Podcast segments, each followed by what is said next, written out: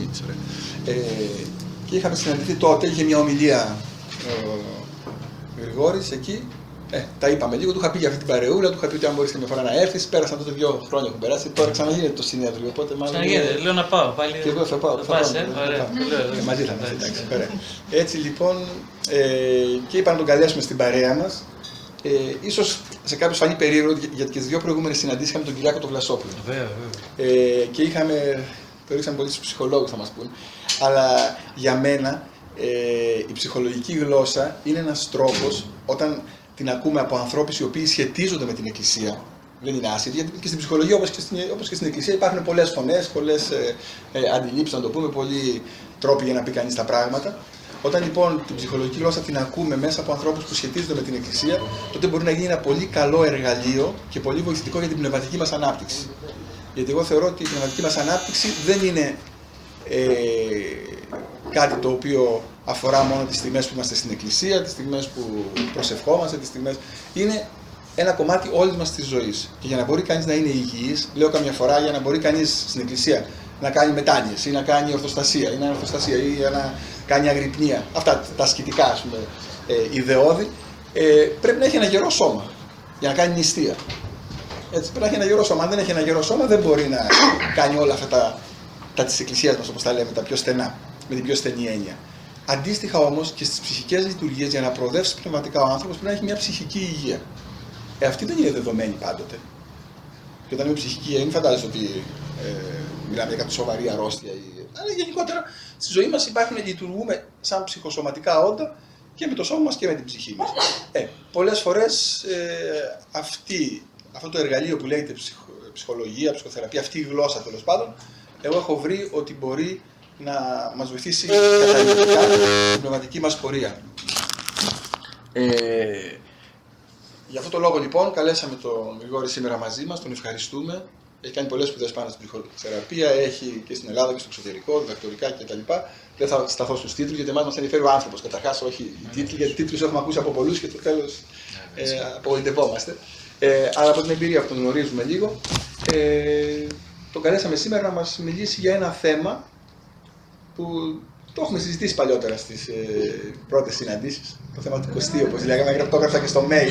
Γιατί το λέω αυτό, γιατί κάποτε λοιπόν, όταν είχε πρωτοφτιαχτεί αυτή η συντροφιά, να πούμε και το ιστορικό, ε, ο ανιψιός μου, ο Κωστής, ο οποίος είναι τώρα στην Αμερική, ε, ερωτήσαμε τι θέματα θέλετε να συζητήσουμε. Ε, και έλεγε ο καθένας να μιλήσουμε για αυτό, για το άλλο, για την εξομολόγηση, για το άλλο.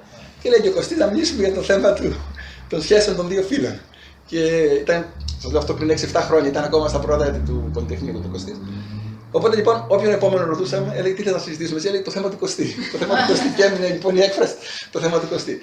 Έτσι λοιπόν, είπαμε και στο Γρηγόρη σήμερα να μας μιλήσει για αυτό. Το πώς μπορεί κανείς, ποιες προποθέσει χρειάζονται, ποια προετοιμασία, ε, για να μπορέσει να αναπτύξει και να δημιουργήσει μια καλή συντροφική σχέση. Ξέρετε, η συντροφική σχέση είναι κάτι πάρα πολύ όμορφο. Είναι όπως είναι ένα λουλούδι, μια γλάστρα ωραία που μας φέρνει στο σπίτι. Αλλά έχετε δει στα σπίτια που πηγαίνουν γλάστρες στις γιορτές και μετά από πέντε μέρες μαραίνονται και λες ρε παιδί, μα καλά, αφού, αφού δεν την έφερε ήταν μια χαρά τέλεια. Δεν ήταν... Γιατί τώρα κάτι της έτσι. Ε, πολλές φορές το συναντάμε και στις ανθρώπινες σχέσεις, δυστυχώς αυτό. Ξεκινάμε με πολύ ενθουσιασμό, με πολύ χαρά, με πολύ ελπίδα και με καλές προθέσεις. Δεν είναι δηλαδή, δεν κατηγορούμε κανέναν όταν συμβαίνουν αυτά. Απλά δεν ξέρουμε τον τρόπο. Ε, Όλες αυτές οι κουβέντες, οι συζητήσεις και όλες αυτές μας βοηθάνε σε αυτό. Στο να ψηλιαστούμε. Δεν σημαίνει ότι τα ακούσαμε να τα κάνουμε κιόλας. Ότι τα κατανοήσαμε και τα. Πώς το λέμε, τα κάναμε κτήμα μας. Αλλά όσο τα ακούμε, τόσο ψηλιαζόμαστε για αυτά. Έχουμε μια ε, αίσθηση ότι και κάτι άλλο παίζει που δεν το είχαμε μέχρι τώρα κατανοήσει. Και αυτό μπορεί να γίνει το ελαττήριο που θα μας βοηθήσει να δουλέψουμε. Γιατί χωρίς δουλειά δεν γίνεται τίποτα, όσο και κατανόηση να έχουμε. Ε, για να μπορέσουμε να δουλέψουμε και να φτιάξουμε μια καλή συντροφική σχέση, να επιλέξουμε σωστά αν δεν έχουμε επιλέξει. Αν έχουμε επιλέξει, να δουλέψουμε μέσα σε αυτή τη σχέση και να την κάνουμε καλύτερη. Και γενικά να έχουμε μια χαρά στη ζωή μας. Καλώς ήρθατε, Γρηγόρη. Καλώς ήρθατε. Πολύ ωραία, ωραία, πολύ ωραία εισαγωγή. Ο Γρηγόρης έχει κάνει πολλά και σεμινάρια και αυτά δεν, θα, δεν θέλω να πω. Εξάλλου σας έστειλα το site, μπορείτε να το δείτε και να. Ε. Έχει γράψει και δύο βιβλία. Να το πούμε και αυτό, ναι. Το ψυχοθεραπευτικό ταξίδι και το πόσο αντέχεις στην αλήθεια. Είναι δύο best seller βιβλία, κυκλοφορούν. Μπορείτε να το προμηθευτείτε αν θέλετε. Υπάρχουν βιβλία. Καλή στο Ωραία. Ε, Εγώ ευχαριστώ πολύ τον πατέρα Νικόλο πάλι που είμαστε εδώ. Καταρχάς μου αρέσει πάρα πολύ που έχω έτσι νέους ανθρώπους, πάρα πολύ σημαντικό για μένα. Ε, ούτως ή άλλως ομιλίες μου ε, μιλάω σε νέους ανθρώπους. Ε, μάλιστα χθες είχα μια ομιλία στο βιβλίο των εκδόσεων Εμπλό και ε, το θέμα ήταν περισσότερο, ήταν λίγο πιο εξειδικευμένο από το σημερινό. Ε, ήταν, μιλήσαμε για τις αρχιετυπικές αναπαραστάσεις, για τη γυναίκα και τον άντρα ως αρχιετυπικές αναπαραστάσεις της εσωτερικής πραγματικότητας. Ήταν λίγο έτσι αρκετά πολύπλοκο βαρύ θέμα. Σήμερα ελπίζω να το κάνουμε λίγο πιο light, έτσι γιατί χθε ε, πραγματικά μπήκαμε σε πολύ βαθιά νερά. Ε, Τώρα κοιτάξτε, είναι πολύ... Καταρχάς, εγώ τώρα είμαι λίγο, αισθάνομαι αμήχανος. Ε. Θα πει μιλάω τόσα χρόνια, αλλά αισθάνομαι πάντα κάθε φορά πάρα πολύ αμήχανος. Γιατί δεν σας γνωρίζω και θέλω να γνωριστούμε.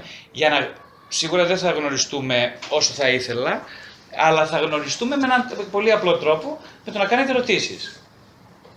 Δηλαδή, για μένα το πιο σημαντικό πράγμα σε μια, σε μια κουβέντα τέτοιου τύπου είναι να γνωριστούμε και δεν γνωρίζεται κανείς μόνο με το όνομά του, αλλά κάνοντας μια ερώτηση. Έτσι, ο τρόπος που, ε, η ερώτηση που διατυπώνει κάποιος είναι να καθρέφτει του ποιος είναι. Το κάνει δύσκολο όμως τώρα. Γιατί θα θυμάται να ρωτήσω Αν ρωτήσω τώρα, ναι. Κοιτάξτε όμως, εντάξει, εγώ έχω μια πολύ μεγάλη αδυναμία στις ερωτήσεις. Οπότε, ό,τι και να πείτε, είμαι εντάξει. Είμαι πολύ χαρούμενος, δεν έχω κανένα πρόβλημα. Ε, ωραία. Τώρα, θα, εγώ θα, θα σας ξεκινήσω, θα πω μερικά, θα ρίξω μερικά σκόρπια. Πάλι. Και, και ό,τι τσιμπήσει, έτσι όπως είπε και ο πατέρας Νικόλαος πριν, ε, όταν μιλάει κανείς, ε, εγώ ακούω πολλές ομιλίες, μου αρέσουν πάρα πολύ ομιλίες. Εκείνο, γιατί μου αρέσουν οι ομιλίες, μου αρέσουν γιατί την ώρα που ακούω, εκείνη την ώρα, εγώ δεν τσιμπάω γνώσεις. Τσιμπάω επιγνώσεις. Αλλά ποιες επιγνώσεις του ομιλητή, όχι, δικές μου. Ε, την ώρα που μιλάει κάποιος, είναι σημαντικό, το, το λέω έτσι σαν, σαν μια έναρξη, για να το, είναι πολύ σημαντικό για μένα, γι' αυτό το λέω και σε εσάς. Μοιράζω πράγματα που είναι σημαντικά για μένα σε εσάς και στους, σε όλους τους ακροατές γενικά των ομιλιών. Ε, όταν ακούμε λοιπόν κάποιον, πολύ σημαντικό είναι αυτό που μας βρίσκει στην καρδιά, που μας που μας ερεθίζει καρδιακά αυτό που ακούμε. Έτσι.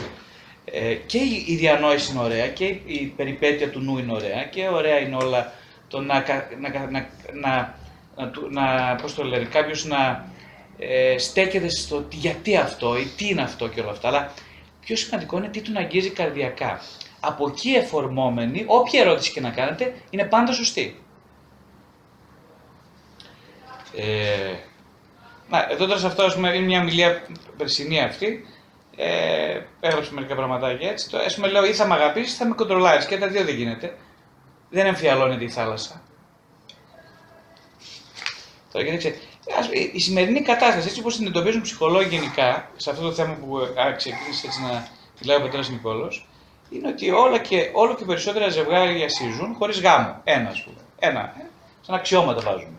Ότι υπάρχει μια, στην, μια εφηβική αδιάκριτη σεξουαλικότητα. Είναι μπερδεμένα τα παιδιά όσον αφορά τη σεξουαλικότητά τους.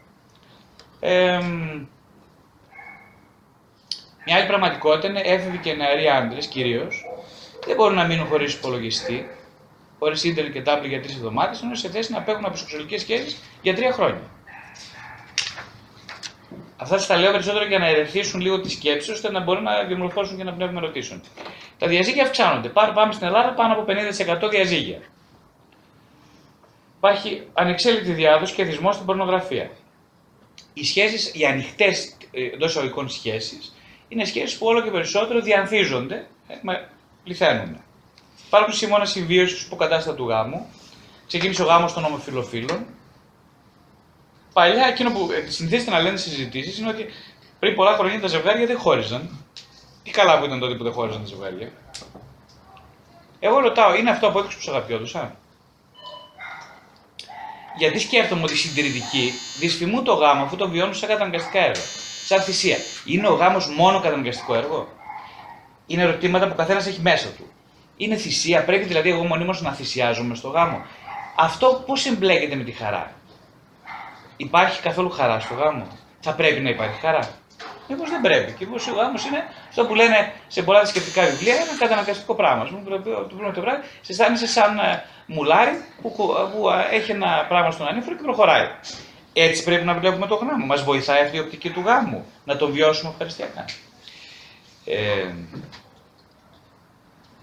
Επίσης, μια άλλη βασική πληγή που εντοπίζω εγώ στην ψυχοθεραπεία με τους ανθρώπους είναι πολύ διαδεδομένη στην Ελλάδα. Είναι ότι οι γονείς βιώνουν το γάμο σαν κοινωνική υποχρέωση. Αλλά αυτοί οι γονείς, οι, οι γονείς μας, οι γονείς σας, άνθρωποι πριν από 20-30 χρόνια, παντρεύτηκαν 40, πολλές φορές βιώνουν το γάμο σαν κοινωνική υποχρέωση. Ούτε ηθική, ούτε θρησκευτική, περισσότερο κοινωνική. Τώρα, τα παιδιά αυτά που αυτοί οι άνθρωποι όμως γεννούν παιδιά, όπως βλέπουμε συνεχώς, που είναι πάρα πολύ αμφιθυμικά για το αν είναι καλό να παντρεύεται κανείς ή όχι. Για ποιο λόγο είναι το ερώτημα. Α πούμε, ε, αυτή τη φράση δεν ξέρω να σας λέει κάτι, εμένα μου λέει, αυτό που διαβάζω. Μια μαμά λέει, ας πούμε, στο αγόρι της. Σου εύχομαι, αγόρι μου, να κάνεις και εσύ παιδιά για να με θυμηθείς, να καταλάβεις τι τράβηξα για να σε μεγαλώσω. Δεν, δεν σα είναι ξένη αυτή η φράση, φαντάζομαι, καθόλου.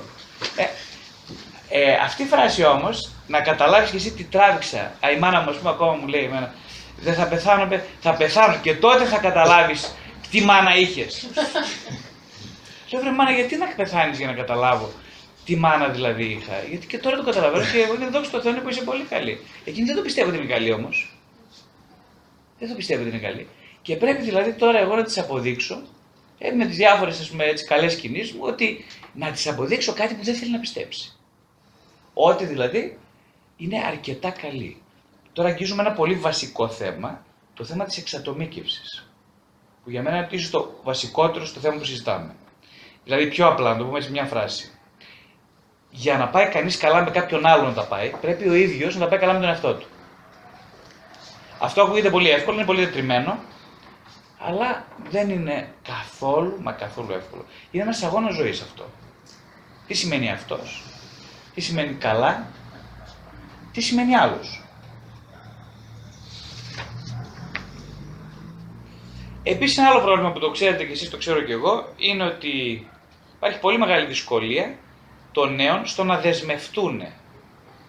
Όταν ακούμε τη λέξη δέσμευση, αμέσως όχι μας την πάει ηλεκτρικό ρεύμα λίγο τους περισσότερους από εμάς. Ε; Είτε είμαστε νέοι, είτε είμαστε μεγαλύτερης ηλικίας. Γιατί αυτή η δέσμευση είναι τόσο κακό πράγμα, τι κακό έχει, ας πούμε, τι προβληματίζει τον καθένα σχέση με τη δέσμευση; Ε, η απάντηση που δίνω εγώ σαν ψυχοθεραπευτή σε πολλά θέματα, σε πολλούς νέους που έρχονται σε μένα και θέτουν ζητήματα προσωπικά που αφορούν και τη σχέση, αλλά και μια ψυχική έτσι, ευαλωτότητα, δηλαδή μια κατάθλιψη, ε, μια, ανάγκη, μια, μια μοναξιά, είναι ότι πα, παρατηρώ στην πορεία, αφού τους γνωρίζω καλά τους ανθρώπους, ότι είναι εξουθενωτικά δεσμευμένοι στην προσωπική τους πατρική οικογένεια. Αυτό τι σημαίνει πρακτικά; Αυτές είναι πληγές της ελληνικής κοινωνίας. Ε, η πατρική οικογένεια, με ποια είναι η πληγή; Είναι πληγή γιατί ε, δεν επιτρέπουμε, επιτρέπουν οι μανάδες, οι πατεράδες, τα παιδιά τους να εξατομικευτούν, να γίνουν δηλαδή προσωπικότητες αυτόνομες ψυχικά. Ε, ας πούμε μια γιαγιά μου είχε πει κάποτε, μου λέει, είδα μια, μου μια φωτογραφία του γιού της που ήταν 27 χρονών και είχε πνιγεί το παλικάρι. Και λέει, ε, καλύτερα έτσι μωρέ, ποιος ξέρει τι γυναίκα, τον έπαιρνε καμιά γυναίκα μακριά μου. Καταλαβαίνετε τι σκοτεινές πλευρές έχουν οι άνθρωποι. Αυτή η μητέρα έχασε το παιδί της σε νεαρή ηλικία πολύ. Ε, Όμως προείχε πολύ αυτή η ανάγκη να υπερελέγχου. Ποιος έχει ανάγκη για υπερέλεγχο, λέω εγώ. Και απαντώ. Η ανάγκη για υπερέλεγχο έχει αυτός που αισθάνεται βαθιά μέσα του ευάλωτος, που δεν έχει εξατομικευτεί. Που αισθάνεται δηλαδή ότι δεν πατάει καθόλου γερά στα πόδια του. Ένας βαθιά φοβισμένος άνθρωπος θέλει να γίνει ο Χίτλερ. Ο Χίτλερ και όλοι οι άνθρωποι που καταστρέψαν ανθρώπους ήταν άνθρωποι βαθύτατα, βαθύτατα ευάλωτοι. Και το μεγαλύτερο πρόβλημα είναι το εξής. Ότι δεν είναι ότι ήταν ευάλωτοι, ότι δεν είχαν καμία επαφή με την ευαλωτότητά τους. Δηλαδή δεν γνωρίζαν καθόλου το πόσο βαθιά ευάλωτοι είναι. Αυτό είναι το... Γι' αυτό μιλάμε για αυτεπίγνωση. Η αυτεπίγνωση τι είναι; Δεν είναι το να γίνει κανείς τέλειος ή να γίνει θεός ή να γίνει, ε, ή να τα καταφέρνει όλα καλά, όπω γιατί πολύ νόημα, τα καταφέρνω καλά. Να τα πω καλά. Δεν είναι να τα πας καλά. Είναι λίγο να μάθεις πόσο κουτσός είσαι. Γιατί όλοι, δεν ξέρω πώς το ξέρετε, για μένα το ξέρω πάντως πολύ καλά, είμαι πάρα πολύ κουτσός.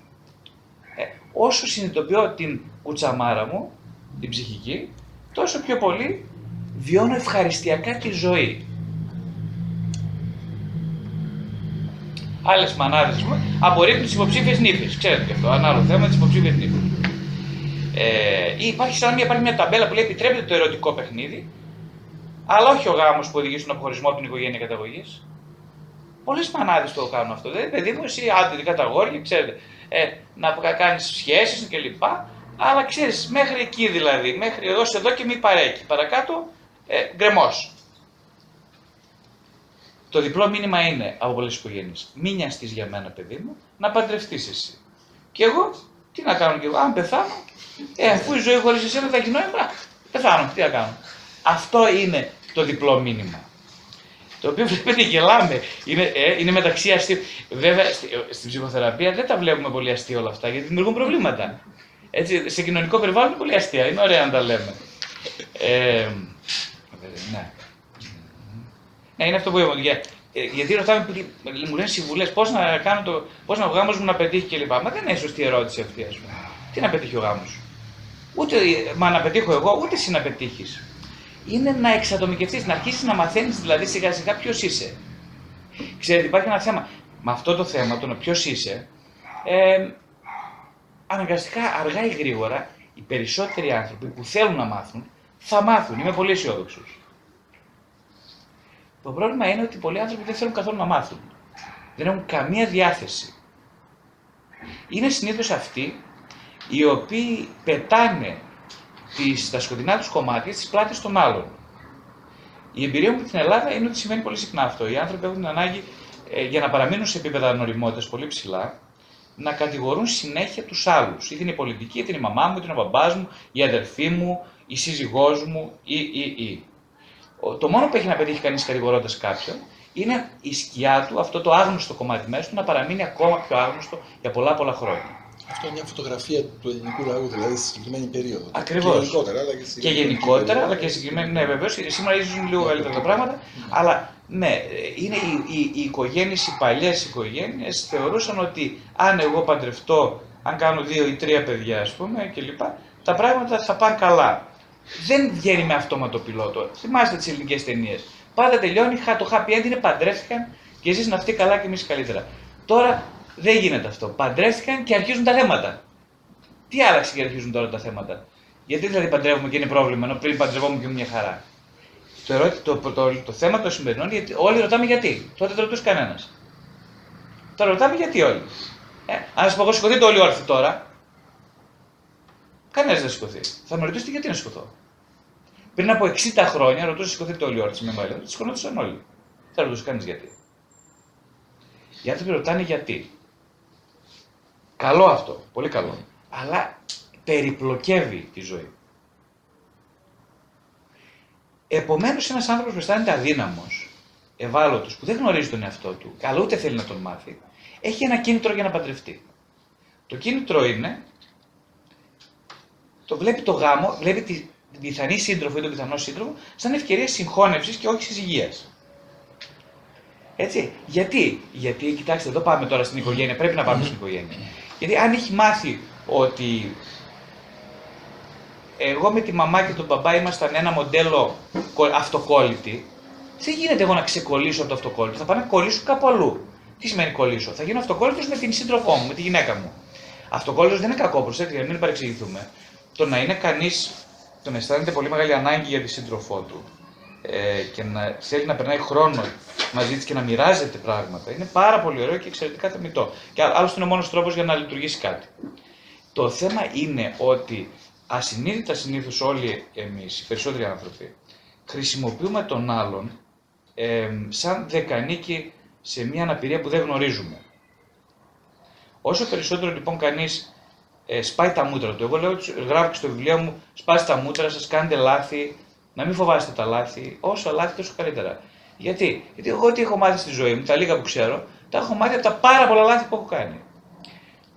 Ε, είναι πολύ μεγάλο δώρο Θεού το λάθος.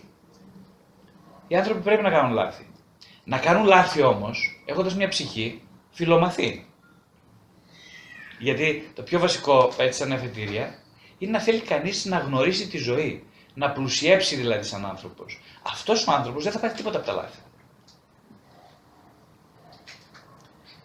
Οπότε δύο, παντρεύονται συνήθως ε, και όλοι έτσι ξεκινάμε και στην εφηβεία και λίγο πιο μεγάλη.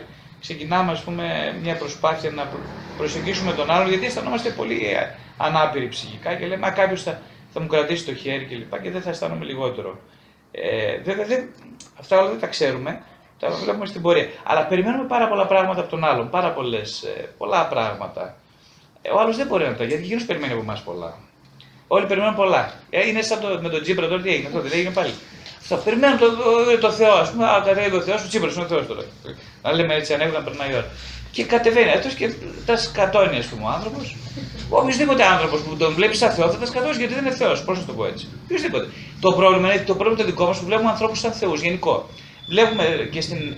Δεν βλέπουμε μόνο πολιτικούς ως Θεούς, ξέρετε. Το θέμα είναι ότι στην οικογένεια τους βλέπουμε ως Θεούς όλους. Δηλαδή, βλέπουμε τη μητέρα μας ως Θεό. Τον πατέρα μας ως Θεό. Ω κακό Θεό. Ω Θεό τιμωρό τη σύντροφό μας. Οι μεγαλύτερες προβολές, αυτό που λέμε εμείς οι ψυχολόγοι, προβολή, ξέρετε τι είναι προβολή. Προβολή είναι ό,τι δεν μπορώ να σηκώσω στην ενδοψυχική μου πραγματικότητα, το βάζω στις πλάτες του άλλου, το σηκώσει εκείνος και εγώ να τη καπουλάρω. Αυτό λέγεται προβολή. Ε, έχουμε εντάσει λοιπόν να προβάλλουμε πράγματα, κυρίως στη μελλοντική σύντροφο. Στον έρωτα. Για τον έρωτα. Στον έρωτα, ο έρωτας είναι μια προβολή μόνο. Δεν είναι τίποτα άλλο. Ε; Θα μου πεις δεν γίνεται διαφορετικά. Σωστά. Δεν γίνεται διαφορετικά. Θα πρέπει να περάσουμε από αυτό το στάδιο όλοι. Αλλά μην μείνουμε εκεί, καήκαμε. Βλέπω 60, 50, 70, οι οποίοι είναι έφηβοι.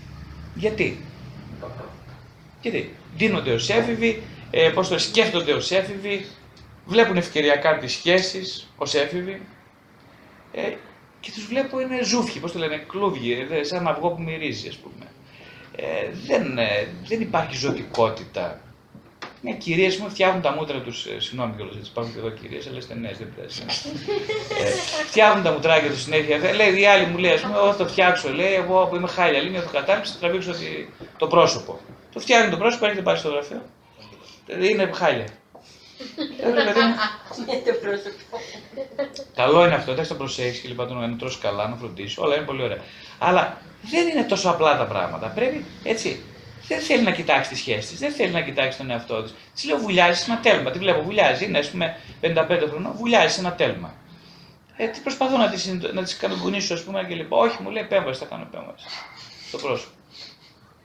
Ε, να γίνω νέα, και άμα γίνω νέα, αν φαίνομαι νέα και μου πει όλο τι ωραία η κοπέλα που είσαι, εγώ θα ηρεμήσω. Ε, δεν ηρέμησες όμως. Γιατί δεν ηρέμησες; Γιατί η ψυχή δεν ξεκελιέται με, τερ, με τερτύπια και τεχνάσματα.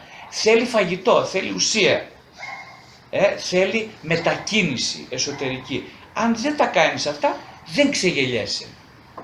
Κανείς δεν μπορεί να σε ξεγελάσει. Πολύ περισσότερο εσύ τον εαυτό σου. Ναι, λοιπόν, μέσα από την ερωτοτροπία με τους άλλους, συνήθως στην, στην πρώιμη ενηλικίωση, όλοι μας, όλοι μας σε μικρότερο ή μεγαλύτερο βαθμό, τι κάνουμε; Προσπαθούμε, επειδή έχουμε μια μειονεκτικότητα, να κλείσουμε τις τρύπες που αφήσαν οι ανεπετυχείς μεταβάσει σε προηγούμενα εξελικτικά στάδια. Δηλαδή, κάποιος που δεν ε, στην, στο, στην εφηβεία του ή στην παιδική του ηλικία δεν, δεν το ολοκλήρωσε, δεν έκλεισε καλά ένας κύκλος, τι κάνει, αυτό το πράγμα που δεν έκλεισε το μετακινεί προς τον κύκλο της εφηβείας. Και στην εφηβεία τη βιώνει ακόμα πιο δύσκολο. Όταν και στην εφηβεία έχουμε ελλείψεις, δεν τα βιώσαμε την εφηβεία όπως θα έπρεπε, δεν έγινε επανάσταση όπως θα έπρεπε, δεν μας επιτράπηκε, είχαμε ένα πολύ αυστηρό εσωτερικό κριτήριο που δεν μας επιτρέπει να μιλήσουμε όπως θέλουμε, είτε είμαστε σε ένα θρησκευτικό περιβάλλον που μας κουτσουρεύουν τα πόδια, μας κόβει τα πόδια από νωρίς και δεν αρθρώνουμε φωνή, ε, βόντο μου, τότε τι γίνεται, μεταφέρεται στην πρώτη ηλικίωση το τραύμα. Και πάει, δηλαδή, ε, το πάμε καροτσάκι το τραύμα. Στην πρώτη ηλικίωση τι λέμε, Α, τώρα, ε, τώρα τι θα κάνω, θα λύσω όλα τα προβλήματα, θα ερωτευτώ. Θα ερωτευτώ μάλιστα και τη γυναίκα της ζωής μου ή τον άντρα της ζωής μου, θα, το, θα τα βρω. Πολύ ωραία. Τον βρίσκω λοιπόν, είναι ο άντρας της ζωής μου, έτσι πιστεύω. Προχωράμε. Γύρω στα 30 όμως αρχίζουν να χτυπάνε οι διέλυση. Ε, το αυτοκίνητο κάνει λίγο γκρου γκρου γκρου. Ποιο είναι το πρόβλημα, τι γίνεται; Αν μπει σε ψυχοθεραπεία αυτός ο άνθρωπος, αρχίζει να διαπιστώνει σιγά σιγά ότι ε, δεν τα υπολόγισε καλά. Χωρίς τον ξενοδόχο τα υπολόγισε. Ο ξενοδόχος ποιος είναι, Είναι αυτό που λέμε ο εαυτός. Δεν είναι η γυναίκα που φταίει, δεν φταίνει η γυναίκα. Γιατί λέει, ο άντρας κατηγορεί πάντα τη γυναίκα, ξέρετε. Λέει αυτό μου έκανε εκείνο. Μου έκανε. Η γυναίκα πάντα κατηγορεί τον άντρα. Έτσι. Χθες μιλήσαμε στην ομιλία συγκεκριμένα, είπαμε κάτι που εγώ το θεωρώ πολύ ενδιαφέρον για τη θεωρία του άνιμους και της άνιμα.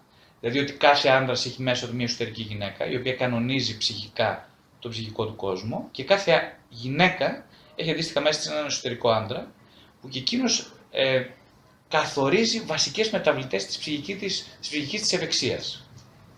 Ε, συνήθως αυτόν, μια γυναίκα προβάλλει αυτόν τον άνιμους πάνω σε έναν άντρα και συνήθως τον ερωτεύεται, αυτή είναι η προβολή του άνιμου συνέρωτες, και ακριβώς από την άλλη πλευρά ένας άντρας προβάλλει την άνιμα σε μια γυναίκα που συνήθως την ερωτεύεται. Ε, επειδή αυτή η άνοιμα είχε όμως επηρεαστεί από τις σχέσεις που είχε με τη μάνα του και με άλλες γυναίκες της ζωής του, σε πρώιμα στάδια, ε, συνήθως αυτή η προβολή έχει μέσα της τραυματικά κατάλοιπα. Και από εκεί και πέρα ε, ζορίζεται, γιατί λέει εγώ, ε, ο έρωτας εντάξει αρχίζει να εξασθενεί σιγά σιγά. Τι σημαίνει έρωτας, η προβολή εξαρχίζει να εξασθενεί, γιατί, γιατί εξασθενεί η προβολή, γιατί δεν μπορεί κανένας να σηκώσει 500 κιλά στον ανηφόρο για πολλή ώρα αργά ή γρήγορα θα γονατίσει το πόδια και θα πει συγγνώμη, δεν θα πάρω. Ευχαριστώ πολύ. Και τότε κάποιος να το πάρει αυτό. Ναι. Κάποιος πρέπει να το πάρει. Εμείς δεν είμαστε Χριστός για να το πάρουμε. Όμως έτσι, γι' αυτό εδώ ταιριάζει η ψυχολογία με την πνευματικότητα. Ε, Ακριβώς στο σημείο αυτό ότι όταν μαθαίνουμε πνευματικά πόσο χρήσιμο είναι κανείς να σηκώνει αλλήλων τα βάρη και τα δικά του βάρη για μια υγιή ψυχική ε, ζωή, είναι ένα πολύ, πολύ λεπτό σημείο. Τι σημαίνει οι άνθρωποι, αν, μην τους πεις να κάνουν θυσία, αν, αν πεις σε κάποιον να κάνει θυσία, σου πει γιατί ρε φίλε μου. Σε κοιτάει καχύποπτα. Αυτό είναι το ένα μεγάλο, άλλο μεγάλο ζήτημα της αποπνευματικοποίησης της ζωής. Η αποπνευματικοποίηση της ζωής έχει βασικές ψυχικές συνέπειες, κατά τη γνώμη μου. Η πρώτη συνέπεια είναι ότι σε βλέπω καχύποπτα κάθε κίνηση δοσήματος.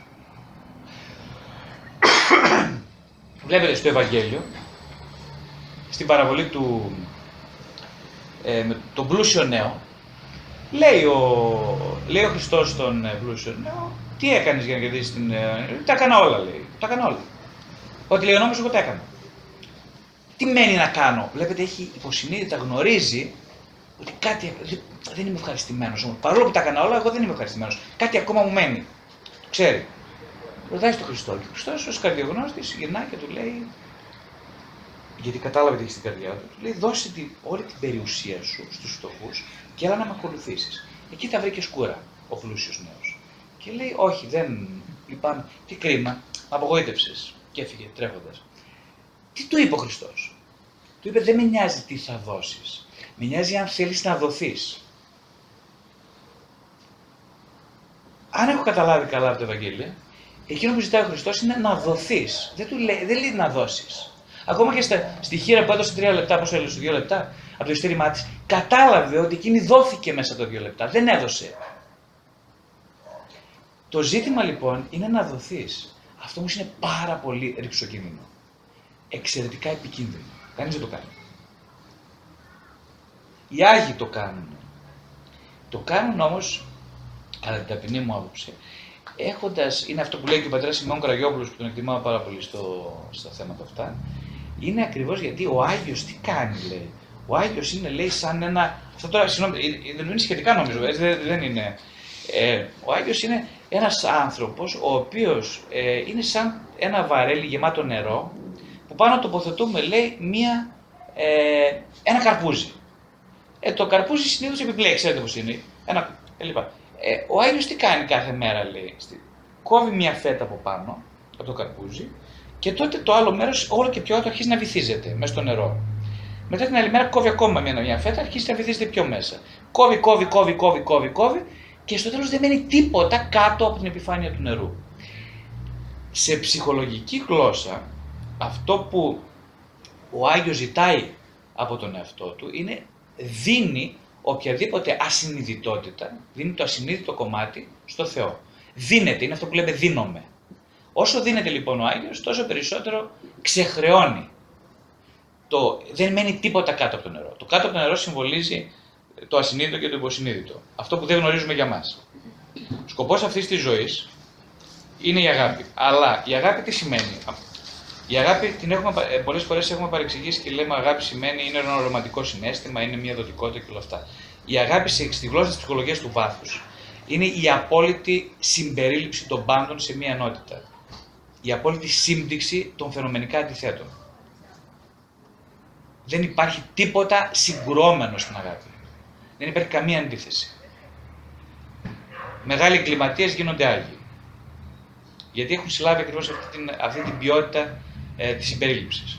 Όλα τα Ευαγγέλια είναι ακριβώς μία. Ο ίδιος, η ζωή του Χριστού, ο ίδιος το πρόσωπο του Χριστού, είναι η απόλυτη συμπερίληψη των συγκρόμενων αντιφάσεων. Δεν υπάρχει καμία αντίφαση στο πρόσωπο του Χριστού. Είναι όλες οι αντιφάσεις γεφυρώνουν, τα πάντα.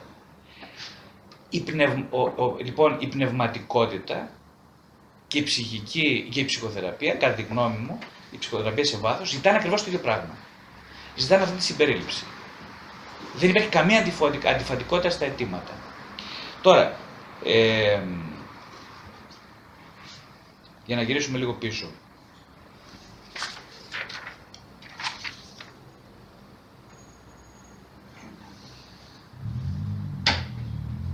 Λέω για τη δοτικότητα που εκβιάζει. Ε, οπότε λέω η ψυχή, ο Χριστός, ο καθένας ζητάει τον εαυτό του να δοθεί. Όταν λέμε εγώ θέλω να αγαπήσω και να αγαπηθώ, όταν θέλω να μπω σε μια σχέση συντροφικότητα, εκείνο που ζητάω βαθιά μέσα μου είναι να δοθώ, δεν είναι να δώσω. Δεν είναι ούτε να δώσω, αλλά ούτε να πάρω. Περισσότερο από όλα ζητάω να δοθώ. Ε, λίγοι άνθρωποι αγγίζουν τα υψηλά επίπεδα αυτής της δοτικότητα. Γιατί ακριβώς επειδή ταυτιζόμαστε με το σώμα και το εγώ, νομίζουμε ότι αν, αν δοθούμε, ε, θα χαθούμε. Πάει, τελείωσε. Θα αυτοκτονήσουμε. Και κανείς δεν θέλει να πεθάνει. Αλλά ένας που έχει προγευτεί λιγάκι αυτή την, το δόσιμο σε κάποια επίπεδα, καταλαβαίνει πρώτα απ' όλα ότι όχι μόνο δεν χάνεται, αλλά πλουτίζει, κερδίζει αμέσως. Ε, και η ζωή γίνεται πολύ πιο ενδιαφέρουσα. Ένα άλλο βασικό κομμάτι της, της συντροφικής σχέσης να είναι ενδιαφέρουσα αυτή η σχέση. Να μην είναι μια σχέση η οποία... Να, δηλαδή τη βλέπεις την απέναντι, ας πούμε, τον απέναντι και να λες τι ωραία ρε παιδί μου, τι ωραία. Θα ευχαριστηθούμε, θα περάσουμε ωραία. Και κοιτούμαστε στα μάτια και έχει, να έχουν βάθος στα μάτια. Ε, και των δύο. Να υπόσχονται άγνωστες περιπέτειες. Αν δεν υπάρχει αυτό η υπόσχεση, υπάρχει πρόβλημα. Αλλά για να δεις, για να ζητήσεις την υπόσχεση στα μάτια του άλλου, σκέφτομαι, θα πρέπει καταρχάς πρώτον να ε, ε, στα δικά σου μάτια να υπάρχει βάθος. Δηλαδή να υπάρχουν αιτήματα τα οποία αιτήματα είναι από τη δική σου ψυχή. Υπάρχουν τέτοια αιτήματα. Πολλά παιδιά έρχονται σε μένα και έχουν ενοχές, πάρα πολλές ενοχές. Πώς θα αυτονομηθώ, η αυτονόμηση. πολλά αγόρια και κορίτσια, αλλά κυρίως πολλά αγόρια. Ε, φοβούνται να αφήσουν το σπίτι. Ε, Στους άντρες αυτό το λέγεται σύμπλαγμα της μητέρας. Ε, τι σημαίνει σύμπλαγμα της μητέρας, Σύμπλαγμα της μητέρας σημαίνει ε, ότι ένας άντρας συνήθως ε, ε, ε, ξέρεις, στον πολιτισμό αυτόν τον δυτικό που ζούμε και εμείς ανήκουμε σε αυτό, ε, οι άντρες δεν έχουν πατεράδες. Ο, ο, ο ρόλος του πατέρα είναι εξαιρετικά μειωμένος, προβληματικός. Μεγαλώνουν με τις μανάδες. Όλοι γενικά μεγαλώνουν περισσότερο με τις μανάδες. Ο πατέρας δεν είναι παρόν. Αυτό, ξέρετε, έχει πολύ σοβαρές επιπτώσεις στην ψυχή της, και της γυναίκας, αλλά και στην ψυχή του άντρα. Ε, για τον άντρα έχει πολύ σοβαρότερες επιπτώσεις. Ο άντρας χρειάζεται ένα αντρικό πρότυπο.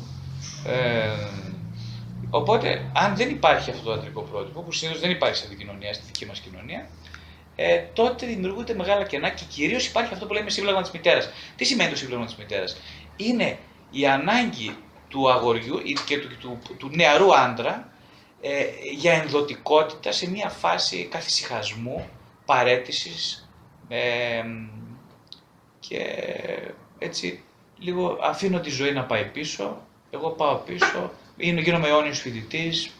Ε, νοχελικά αντιμετωπίζω τη δράση γενικά στη ζωή μου. Τις σχέσεις τις βλέπω λιγάκι επιφανειακά. Ε, τώρα η δέσμευση, άστο καλύτερα. Θα δούμε, μωρέ, είμαστε μικροί ακόμα. Εντάξει, πάμε πίσω, πάμε 30, 35 και μετά ζορίζουν τα πράγματα. Ε, αυτό λέγεται σύμπλεγμα τη μητέρας. Δηλαδή είναι μια ανάγκη ενός ανθρώπου να μην μεγαλώσει. Φοβάται να μεγαλώσει ο άνθρωπος. Ε; Ε, αντίστοιχα υπάρχουν και φαινόμενα στη, στη, στη, στη κορίτσι. Αλλά στον άντρα είναι πολύ πιο. Αυτό το φαινόμενο, όλο όσο περνάνε τα χρόνια, το βλέπουν να εμφανίζεται όλο και πιο δυναμικά.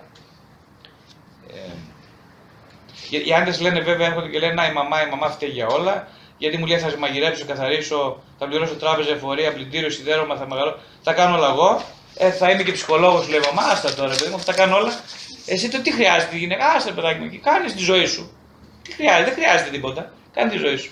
Και, λοιπά. και μετά τα φορτώσει. Το, αυτό το σύμπλεμα το, πρέπει να το φορτώσει κάπου και το αγόρι ή ο νεαρός άντρας. Πού θα το φορτώσει, Στη μάνα. Δεν φταίει η μάνα, προσέξτε τώρα εδώ. Είμαστε να είμαστε και λίγο δίκαιοι. Ε. Η μάνα κάνει αυτό που μπορεί, δεν ξέρει να κάνει. Η γυναίκα αυτό έμαθε. Ε, ρουφάει το παιδί της για να ζήσει γιατί δεν έχει ζωή ίδια. Κάνει αυτό το πράγμα. Αλλά το παιδί που δεν είναι πια παιδί, γιατί έχουμε περάσει τα 25, ας πούμε, εντάξει, στην κοινωνία 25, 25 χρονών θεωρούμε, θεωρούν ότι οι άνθρωποι παιδιά 25 χρονών, το ξέρετε. Δεν είναι πριν από 40 χρόνια, δεν ήταν παιδιά και πριν 60, δεν. Γιατί σήμερα είναι παιδιά; Είναι μεγάλο το θέμα αυτό, δεν είναι για σήμερα. Είναι μεγάλο θέμα. Ε, αλλά σε λόγο, γιατί να θέλουν να παραμείνουν συνέχεια παιδί, για ποιο λόγο, τι εξυπηρετεί, είναι βολικό. Ναι, είναι βολικό. Είναι βολικό. Ναι, αλλά για βλέπεις που ξεβολεύεσαι. Είναι μόνο βολικό ή είναι και πολύ ξεβολικό; Πού είναι ξεβολικό, Πού σε ξεβολεύει, είναι το ερώτημα. Γιατί αν δεν βρεις που σε ξεβολεύει, την πάτησες. Πρέπει να βρεις αυτό που σε ξεβολεύει. Πρέπει να βρεις αυτό που σου κάνει τη ζωή δύσκολη. Γι' αυτό είναι καλό να σπάσεις τα μούτρα σου. Είμαι μια σχέση, είμαι μια αποτυχία μεγάλη. Και όταν σπάσεις τα μούτρα σου θα δεις ότι κάτσε εγώ τώρα τι θέλω πραγματικά από τη ζωή, ρε παιδί τι θέλω. Θέλω συνέχεια να βολεύομαι, έφτιαξα, έφτιαξα με μία, με δύο, με τρεις, με πέντε κλπ. Ωραία. Δεν, το, δεν, δεν, βλέπω ότι οδηγούν τα γράμματα προς μια μονοπάτι, δηλαδή σαν να είναι καρμπόνι οι σχέσεις. Γιατί δεν. Δεν μ' αρέσει. Έρχεται μου λέει: Δεν μ' αρέσει εμένα αυτό πια. Δεν μ' αρέσει, δεν ξέρω, κουράστηκα. Κουράστηκα. Πολύ ωραία λέω, μπράβο, δόξα τω Θεώ. Κουράστηκες. Πάρα πολύ ωραία. Μα κράτα το αυτή την κούραση, μη σου φύγει.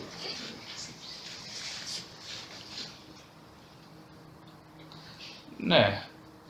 Έλα τα συγκαμμένα, ε, αυτή πάλι, πάλι αυτό. Το λέω γιατί εμφανίζονται συνέχεια. Ε, λέει η μαμά πάλι, κόρη μου δεν μπορείς τώρα που μεγάλο να με αφήσεις μόνη μου. Αν παντρευτεί και αν ακόμα χειρότερα είσαι ευχαριστημένη με τον άντρα σου, Θεός φυλάξει, θα φανεί πως τότε δεν ήμουν πολύ πραγματικά σημαντική, δεν, ήσουν, δεν ήμουν ποτέ πραγματικά σημαντική για σένα. Αυτό δεν λέγεται έτσι, μακάρι να λογότανε. Είναι πως είναι το μήνυμα. Ή ο ένας ομομυκτικό πατέρας λέει: Όλοι οι άντρες, το μόνο που θέλω από ένα κορίτσι μου να σε βάλουν κάτω, να ζεστήψουν και μετά να σε πετάξουν. Κορίτσι μου, εγώ να με καλά θα σε προστατεύσω. Αυτά δεν τα λένε έτσι. Ε, τα νιώθουμε όλοι τα πιστεύουμε αυτά. Ε, το θέμα δεν είναι ότι να τα πιστεύουμε. Το θέμα είναι ότι αυτά πολλές φορές γίνονται ε, επειδή ακριβώς δεν είναι συνειδητά από τον πατέρα ή από τη μάνα. Ε, ε, το παιδί τα ρουφάει και, τα, και ενεργούν στη ζωή του, έχουν επίδραση. Έτσι. Γιατί αν είναι συνειδητά, στο βαθμό που είναι συνειδητά, δεν πειράζει. Δεν πειράζει, δεν, δεν κάνουν τίποτα, δεν κάνουν κακό. Ε, διπλά μηνύματα συνέχεια, γίνει επιτυχημένος εσύ επιτυχημένη, να με κάνεις ευτυχισμένο, αλλά όχι τόσο ώστε να με αφήσεις πίσω ένα, ένα βασικό αξίωμα στην ψυχολογία του βάθους επίσης είναι ότι το μεγαλύτερο βάρος που σηκώνει ένα παιδί είναι η ζωή που δεν έζησε ο πατέρας στη μητέρα του. Δεν έζησε, προσέξτε. Ένα πολύ σοβαρό θέμα της ζωής που έχουμε λύσει πολύ διαπρεπείς συνάδελφοι στο εξωτερικό είναι η ζωή που δεν ζήσαμε. Δεν είναι η ζωή που ζούμε.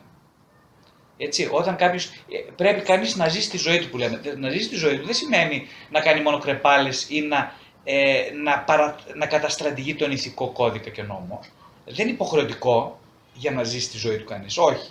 Να ζήσει τη ζωή του όπως το καταλαβαίνω εγώ είναι να, καταρχάς να θέλει να ζήσει. Ένα. Δεν είναι αυτονόητο αυτό που λέω, προσέξτε, καθόλου. Η εμπειρία μου λέει ότι 20 χρόνια δουλεύω σαν ψυχοθεραπευτής, δεν είναι καθόλου αυτονόητο αυτό που λέω. Καθόλου. Θα μου πείτε καλά σοβαρολογίε. Όλοι θέλουν να ζήσουν. Τι είναι αυτό που λες τώρα; Καθόλου, καθόλου αυτονόητο. Δεν θέλουν να ζήσουν οι άνθρωποι. Λίγοι είναι αυτοί που θέλουν να ζήσουν. Οι υπόλοιποι κυκλοφορούν ως νεκροί στον δρόμο. Δεν έχουν ε, διάθεση. Όποιος θέλει να ζήσει όμως, σημαίνει να λαμβάνει το κόστος αυτό. Και το κόστος, όπως είπαμε, είναι ε, του να ανακαλύψει τη σκιά του. Να ανακαλύψει δηλαδή πραγματάκια τα οποία θα το βοηθήσει στον δρόμο του να ζει μια ζωή ήρεμη. Ε, δεν θα είναι εύκολο. Η σκιά, όπως λέτε, σκιά, μόνο ακούμε και τη λέξη σκιά, φοβόμαστε οι άνθρωποι να κρυφτούμε. Λέμε τι, τι είναι αυτό, κάνα τρομερό πράγμα και όλα αυτά. Δεν είναι τρομερή σκιά. Η σκιά σημαίνει ότι είναι πολλά που δεν ξέρω. Και απλά χρειάζεται να ανοίξω την πόρτα να τα μάθω. Αυτό σημαίνει σκιά. Αργά ή γρήγορα, αν δεν την αντιμετωπίσεις τη σκιά σου, λέει η εμπειρία, θα φτάσεις 50, 60, 70 και θα λες: Πω, πω, να μην πεθάνω, να μην πεθάνω, Θεέ μου, να μην να ζήσω 180, μην τυχόν και πεθάνω, Θεέ μου. Θα μου πεις, όλοι θέλουμε να ζήσουμε.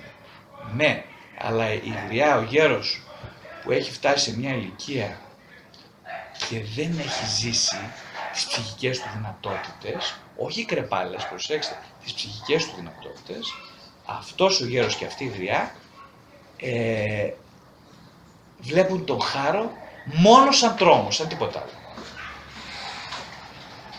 Και όσο και αν φαίνεται παράλογο αυτό, παράδοξο αυτό που θα σας πω, ένας άνθρωπος που έχει ζήσει, γιατί η ψυχή ξέρει ότι έχω ζήσει, αυτός ο άνθρωπος δεν πολύ φοβάται το θάνατο, όσο ένας που δεν έχει ζήσει.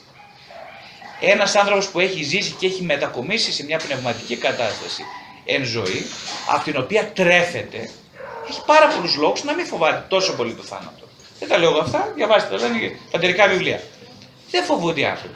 Οπότε, αν φοβάσαι πάρα πάρα πολύ, δηλαδή αν είσαι πλημμυρισμένος από νευρωτικά συμπτώματα, του τύπου Αχ το παιδί μου, τι θα φάει, τι θα κάνει το παιδί. Αχ το παιδί, είναι έφηβος το παιδί. Όχι, μετά είναι, το παιδί είναι στο, στο, πώς το λέμε, στο πανεπιστήμιο, στο εξωτερικό. Τι κάνει το παιδί, άμα ε, καπνίζω τσιγάρα, έχω άγχος το παιδί μου. Είναι καλά. Το παιδί, δεν κάνεις το παιδί, πόσο χρόνο είναι κυρία μα, πόσο χρόνο είναι Είναι, λέει 35. Με παίρνει τηλέφωνο η άλλη προχθές μου. Λέει, λέει, ναι, να μιλήσω, να μιλήσω λέει, με το. Με το να, ε, εσύ ο γιατρός. Λέω, ναι, για να δούμε, λέει, το, ε, το, το, το παιδί, να φέρω το παιδί. Λέω να φέρει το λέω, πόσο το παιδί, λέει 42. λέω, λέω, προσπαθώ και να ρωτήσω ψυχραιμία μου πάντα. Λέω, κοιτάξτε, λέω, Κοιτάξτε το. Γρηγόρη ψύχρεμα, καταρχάς. ψύχρεμα. ψύχρεμα. Κράτα ψυχραιμία, μην ε, μας πάρει και. Δεν ξέρω. Θα σας παρεξηγήσει, όχι τίποτα άλλο. Λοιπόν, λέω το παιδί, πώς σα δει, μάλιστα. Ε, μπορεί να πάρει το τηλέφωνο, σηκώσει το τηλέφωνο, να πάρει. Λέω τι μου, αστεία μου ρωτάτε, φυσικά και μπορεί. Άλλο εντάξει, γιατί λέω, μήπως δεν μπορεί. ναι, μπορεί, ωραία. Λοιπόν, θα με, ε, μπορεί να, να του πει δώσει τηλέφωνο μου να με πάρει ένα τηλέφωνο. Ε, τι να σας πω, δεν παίρνει τηλέφωνα, δεν δυσκολεύεται. Δεν μπορείτε εγώ να σας κλείσω, να κλείσω ραντεβού για εκείνον. Λέω, κυρία μου, δεν γίνεται αυτό, λέω. Εμείς αλλιώς δουλεύουμε. Τι αλλιώς δουλεύετε, εγώ σας κλείνω, δεν πιστεύετε; Όχι, λέω, σας πιστεύω πάρα πολύ. Απλά θα ήθελα να με πάρει εκείνος. Επίσης, παρεμπιπτόντως, θα ήθελα στο πρώτο ραντεβού, αν έχετε τη μεγάλη καλοσύνη, να έρθετε κι εσείς. Θα με βοηθήσετε πάρα πολύ. Ναι. Χαρά τη είναι Χαρά τη, ναι. Βέβαια δεν παίρνει ποτέ ο γιος τηλέφωνο. Ούτε η κόρη, ποτέ. Είναι τυχαίο, δεν νομίζω. δεν νομίζω. Ε, καταλάβατε, άμα βλέπω μάνα να παίρνει τηλέφωνο ή πατέρας και είναι πάνω από 25 το παιδί, κάτι δεν πάει καλά.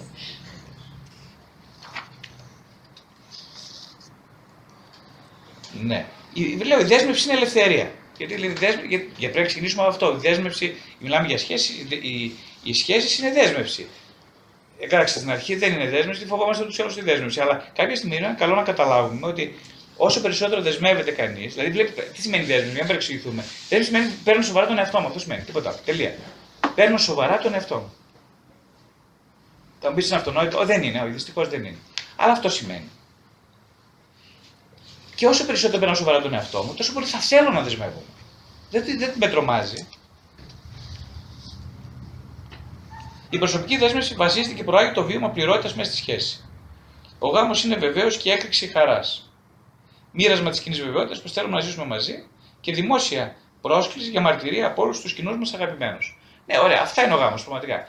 Πώς θα φτάσουμε εμείς τώρα να, να, να, να, να βιώσουμε το γάμο σαν έκρηξη χαράς; Πώς; Είναι δυνατόν δηλαδή την καθημερινότητά σου, τη, τη, τη μοναξιά σου, να μην τη χαίρεσαι και να βιώνεις το γάμο σαν έκρηξη χαρά. Είναι; Όχι είναι η απάντηση. Δεν χρειάζεται ένα ψυχολόγος. Και πρώτη μου την τελείως το ξέρεις αυτό. Δεν. Δεν γίνεται, όχι. Έρχονται λοιπόν άλλοι και μου λένε, Δεν φεύγω από τη σχέση, αλλά δεν ξέρω για πόσο καιρό θα θέλω να είμαι εδώ για σένα. Ένα παιδί που δεσμευμένο στην παντοδυναμία τα θέλει όλα. Χωρίς όμως να δίνει και πολλά. Αυτό είναι ο τύπος. Να τα θέλω όλα, αλλά όχι να δώσω. Αφού μπορώ να τα έχω όλα με ελάχιστο κόστος. Γίνεται αγορά, ε, marketing πάλι. Ε, Αφού, να δώσω όλο το λιγότερο για να πάρω όλο και περισσότερο. Αυτό είναι μια γενικότερη νοοτροπία. Εξάλλου δεν ξέρω αν αυτός ή αυτή ακόμα είναι ο άνθρωπός μου. Πρέπει να το δοκιμάσω, να περάσουμε από test drive και μετά. Ναι, βέβαια πρέπει να δοκιμάσεις, αλλά για δες λιγάκι. Τα κίνητρά σου είναι πραγματικά αυτά ή θέλεις να παίζεις; Α, τι είναι ο φόβος για δέσμευση του; Δεν αμφιβάλλει κανείς για τον άλλον, αλλά για τη δική του ικανότητα να λάβει τη διακινδύνευση. Ποια διακινδύνευση, ενός ταξιδιού. Ποιο ταξιδιού; Του ταξιδιού σε ρόλους που βίωσε τραυματικά στην οικογένεια της καταγωγής του. Ω σύντροφος από τον σύντροφο του γονιό το παιδί. Σε ασυνήθιτες μνήμες παιδικής του ηλικίας. Στην αποκάλυψη, αποκάλυψη των εκκρεμωτήτων του σε σχέση με τα εξελικτικά στάδια της ψυχικής του ανάπτυξης. Στην πρόσβαση των πιο σκιωδών των συναισθημάτων. Στην εξήτηση του μεγαλώματός του, δηλαδή στην ψυχική του ρήμαση.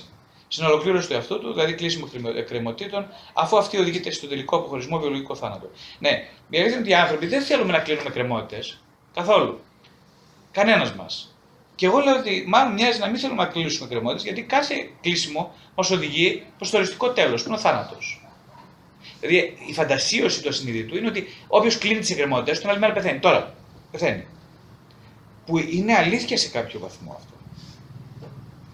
Δηλαδή το ότι ζούμε, δόξα τω Θεώ, έχουμε έχουμε κρεμότητε. Δόξα τω Θεώ. Και απ' την άλλη όμως δεν μπορεί να ζήσει μια πλήρη ζωή έχοντας μόνο εκκρεμότητες. Συνεχώς. Ή διευρύνοντας τις εκκρεμότητέ σου. Είτε αφήνοντας τις κενές, δεν μπορεί να τις ζήσεις. Δεν πάει. Δηλαδή έχει, πρέπει λίγο εδώ να το ζυγίσουμε λιγάκι.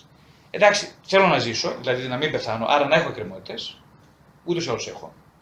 Αλλά να το κάνουμε λίγο, να το σμπρώχνουμε λίγο προς την κατεύθυνση να γεμίσει η μπαταρία του ταξιδιού αυτού. Να μην σπρώχνουμε συνέχεια ένα καράβι δηλαδή που δεν θέλει να προχωρήσει.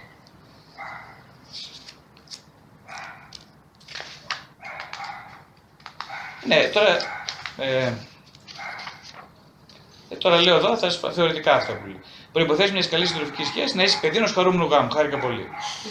Ε, συντροφική συνύπαρξη υγιών ανθρώπων. Συντροφικής συνύπαρξη υγιών ανθρώπων, δια, διαγενειακά ομαλών επαρκών γάμων. Τρίφου, τίποτα. Κοινό παρόμοιο οικογενειακό ιστορικό. Ε, εντάξει, αυτό ισχύει, ναι. Δηλαδή αντίστοιχα βιώματα, συναισθηματικέ καταγραφές. Αυτό ισχύει. Ναι, όντως οι άνθρωποι που ταιριάζουν ας πούμε, έχουν αντίστοιχα βιώματα, αντίστοιχες συμπληρωματικές εικόνες γονέων, αντίστοιχες συναισθηματικές καταγραφές. Ε, ναι. Δεν υπάρχουν και συμπληρωματικές. Πολύ σωστά, συμπληρωματικές. Ναι, όταν λέω αντίστοιχες εννοώ και το συμπληρωματικό κομμάτι και το συμμετρικό. Και τα δύο αυτά είναι μαζί. Ε, Αξιακές προτεραιότητες. Πάρα πολύ σημαντικό. Για να πάει καλά μια σχέση μακροπρόθεσμη, χρειάζεται αξιακές προτεραιότητες. Άρα πρέπει να ρωτηθώ πρώτα μέσα μου ποιες είναι οι δικές μου αξίες. Τι αξίες έχω από τη ζωή. Για να βρω την ερώτηση αυτή, να βρω απάντηση, η, η ερώτηση είναι, η ζωή μου έχει νόημα σήμερα; Πάρα πολύ δύσκολη ερώτηση και πολύ σοβαρή. Απαντώντας σε αυτή την ερώτηση, θα καταλάβω τα κενά ταξιακά μου κενά. Όσο συνειδητοποιώ τα αξιακά μου κενά, δηλαδή, που, ε, δηλαδή θα βρω κενά αξιών. Εκεί είναι πολύ ωραία αυτή την τρύπα να τη γεμίσω μια αξία. Ποιες είναι οι αξίες μου στη ζωή; Πρέπει να τις βρω. Είμαι υποχρεωμένος σε αυτή τη φάση να τις βρω. Όσο τις βρίσκω, τόσο αυξάνονται οι πιθανότητες να βρω και αυτό το σύντροφο που τις έχει.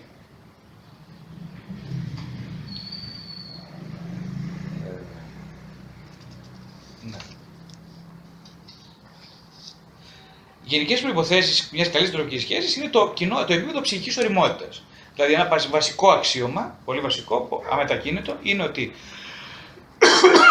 ε, τα κοιμιάζουν καλύτερα ε, οι, τα, οι σύντροφοι, ζευγάρια, που έχουν αντίστοιχη ψυχική οριμότητα. Δηλαδή, που έχουν, γι' αυτό λέμε, αντίστοιχα τραύματα, αντίστοιχες ελλείψεις, αντίστοιχους σκοπούς, αντίστοιχους στόχους. Ε, αντίστοιχη σκιά. Δηλαδή, αντίστοιχες ανάλογες σκιώδεις πλευρές. Ε, αντίστοιχο επίπεδο αυτονόμησης από τη συμβιωτική μητρική σχέση. Αυτή είναι η πρώιμη, σχέση που αναπτύσσει το παιδί ανάμεσα στον πρώτο χρόνο της ζωής και είναι πάρα πολύ βασική, αλλά είναι ολόκληρο κεφάλαιο αυτή, αυτή η συζήτηση. Από τη διάδα των γονέων, που είναι στα επόμενα στάδια 3, 4, 5, 6 χρονών, ε, από το κλείσιμο της εφηβείας που είναι επίσης ένας πάρα, πάρα πολύ σημαντικός κύκλος. Ε, Πώς έκλεισε αυτός ο κύκλος και από την ομαλή είσοδο και ένταξη στην πρώτη ενηλικίωση.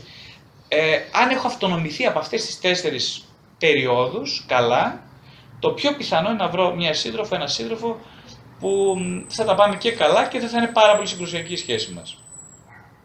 Πάρα πολύ βασικό βέβαια που έπεται από όλα αυτά είναι η ευχαριστιακή βίωση της μονάδας, δηλαδή της μοναχικότητας. Πάρα πολύ σοβαρό αυτό. Πάρα πολύ σοβαρό. σω από το πιο σοβαρά.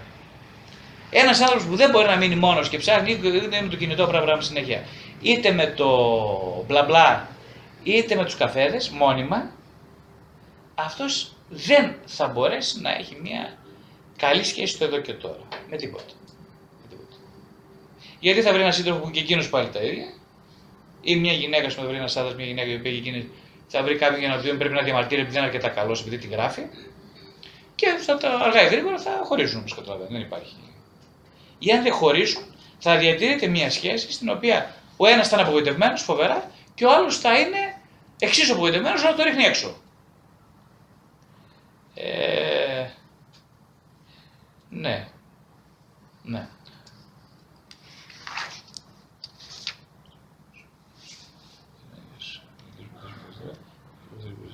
Ε, λέω, η επιλογής συντρόφου θέλει πολλές ώρες προετοιμασίας. Ενώ νομίζουμε εμείς ότι, α, εντάξει, έφτασε. τι ωραία. Μόλις ερωτηθώ, ξέρω, ρε παιδί θα, θα πέσω κατευθείαν σωστό. Ε, και θα βρω το τεφαρίκι. Δεν πάει ποτέ έτσι. Συνήθως, μόλις ερωτεύομαι, δηλαδή στα πρώτα σκηνήματα του έρωτα, κάνω πάντα λάθος. Γιατί, είναι πολύ απλός ο λόγος που κάνω λάθος, γιατί έχω να προβάλλω ασυνείδητο υλικό στον άλλο ε, και είναι πάρα πολύ αυτό το υλικό. Οπότε κάνω, έχω την ανάγκη να δω τα τραύματά μου. Γι' αυτό προβάλλω στον έρωτα, να δω τα τραύματά μου και μετά να έχω, να έχω δουλειά να κάνω για το σπίτι. Ε, ναι. Είναι πολύ σημαντικό λοιπόν για να προετοιμαστούμε να κατακτήσουμε μια πιο ενήλικη ψυχικά σχέση με τους γονείς μας. σω είναι ένα από τα βασικά στοιχήματα στην πορεία της ενηλικίωσης.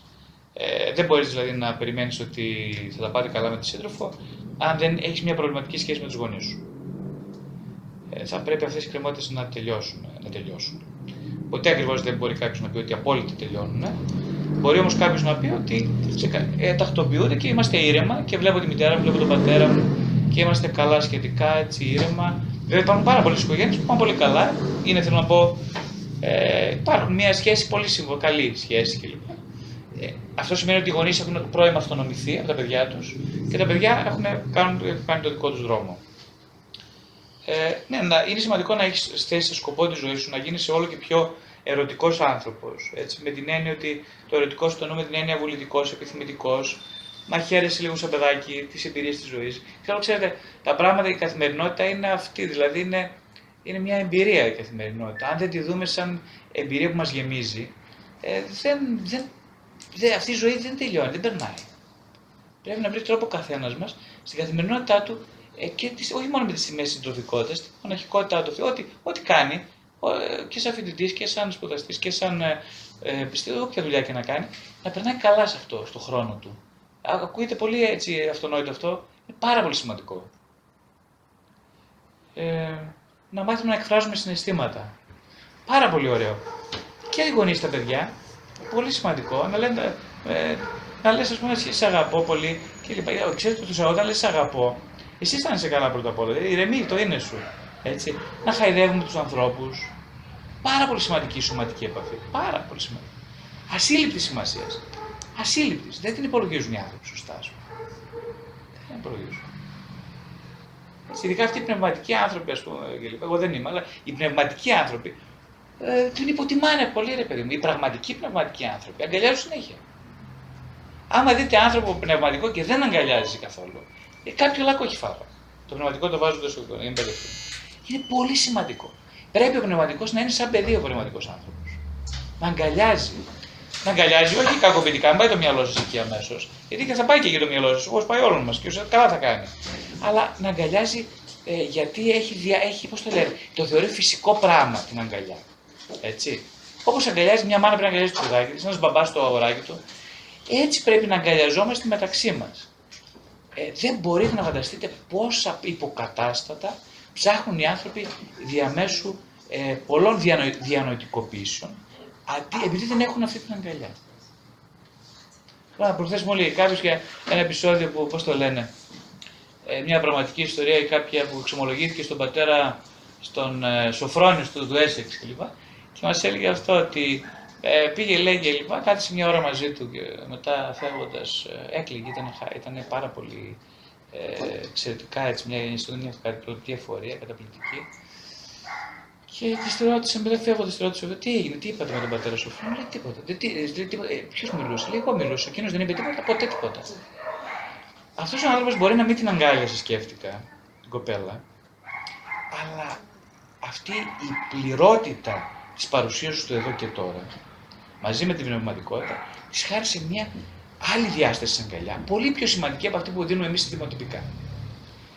Αυτή λοιπόν, αυτή την τύπο την αγκαλιά, για να τη δώσει κάποιος, θα πρέπει, ε, αν τη διαβάσετε πούμε, τα γράμματα σε ένα νέο ποιητή, πρέπει να το διαβάσετε, του, ε, του Ρίλκε. Πρέπει να το διαβάσετε αυτό, το, είναι καταπληκτικό βιβλίο. Μικρό βιβλιαράκι, πολύ. Λέει πολύ σπουδαία πράγματα. Να το διαβάσετε γιατί λέει για αυτή την αγκαλιά της μοναχικότητας. Ε, οι, οι βαθιά μοναχικοί άνθρωποι έχουν πολλά περιθώρια να δώσουν πράγματα. Οι άνθρωποι που φοβούνται τη μοναχικότητα δεν έχουν συνήθως να δώσουν τίποτα.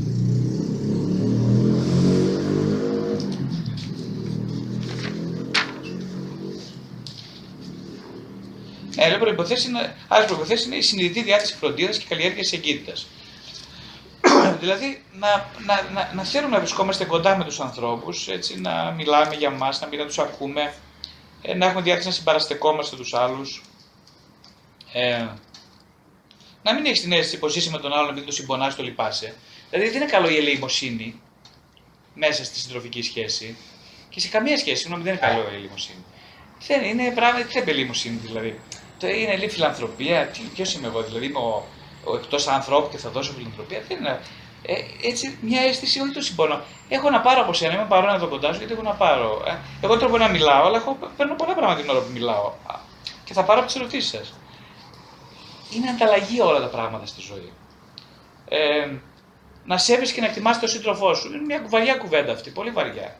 Γιατί για να φτάσει σε επίπεδο μιας τέτοιας πνευματικής κατάστασης, χρειάζεται να έχεις να αντιμετωπίσει όλα αυτά τα ψυχικά, τις ψυχικές σου εκκρεμότητες ο ίδιος. Δεν μπορεί να φτάσει σε σεβασμό και σε εκτίμηση. Δεν μπορεί να σεβαστείς κανέναν άλλον. Το βασικό δηλαδή πρόβλημα ψυχικό είναι σε τελική ανάλυση ηθικό.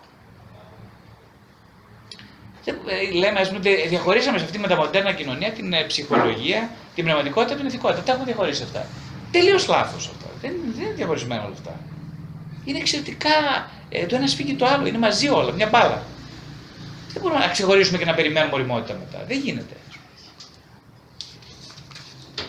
Ε, λέω να έχεις κέφι και διάθεση για ζωή. Πάρα πολύ σοβαρό αυτό. Αν σας ακούγεται απλό και λίγο, είναι για μένα καθόλου απλό και λίγο. Είναι πάρα πολύ σοβαρό. Κέφι και διάθεση.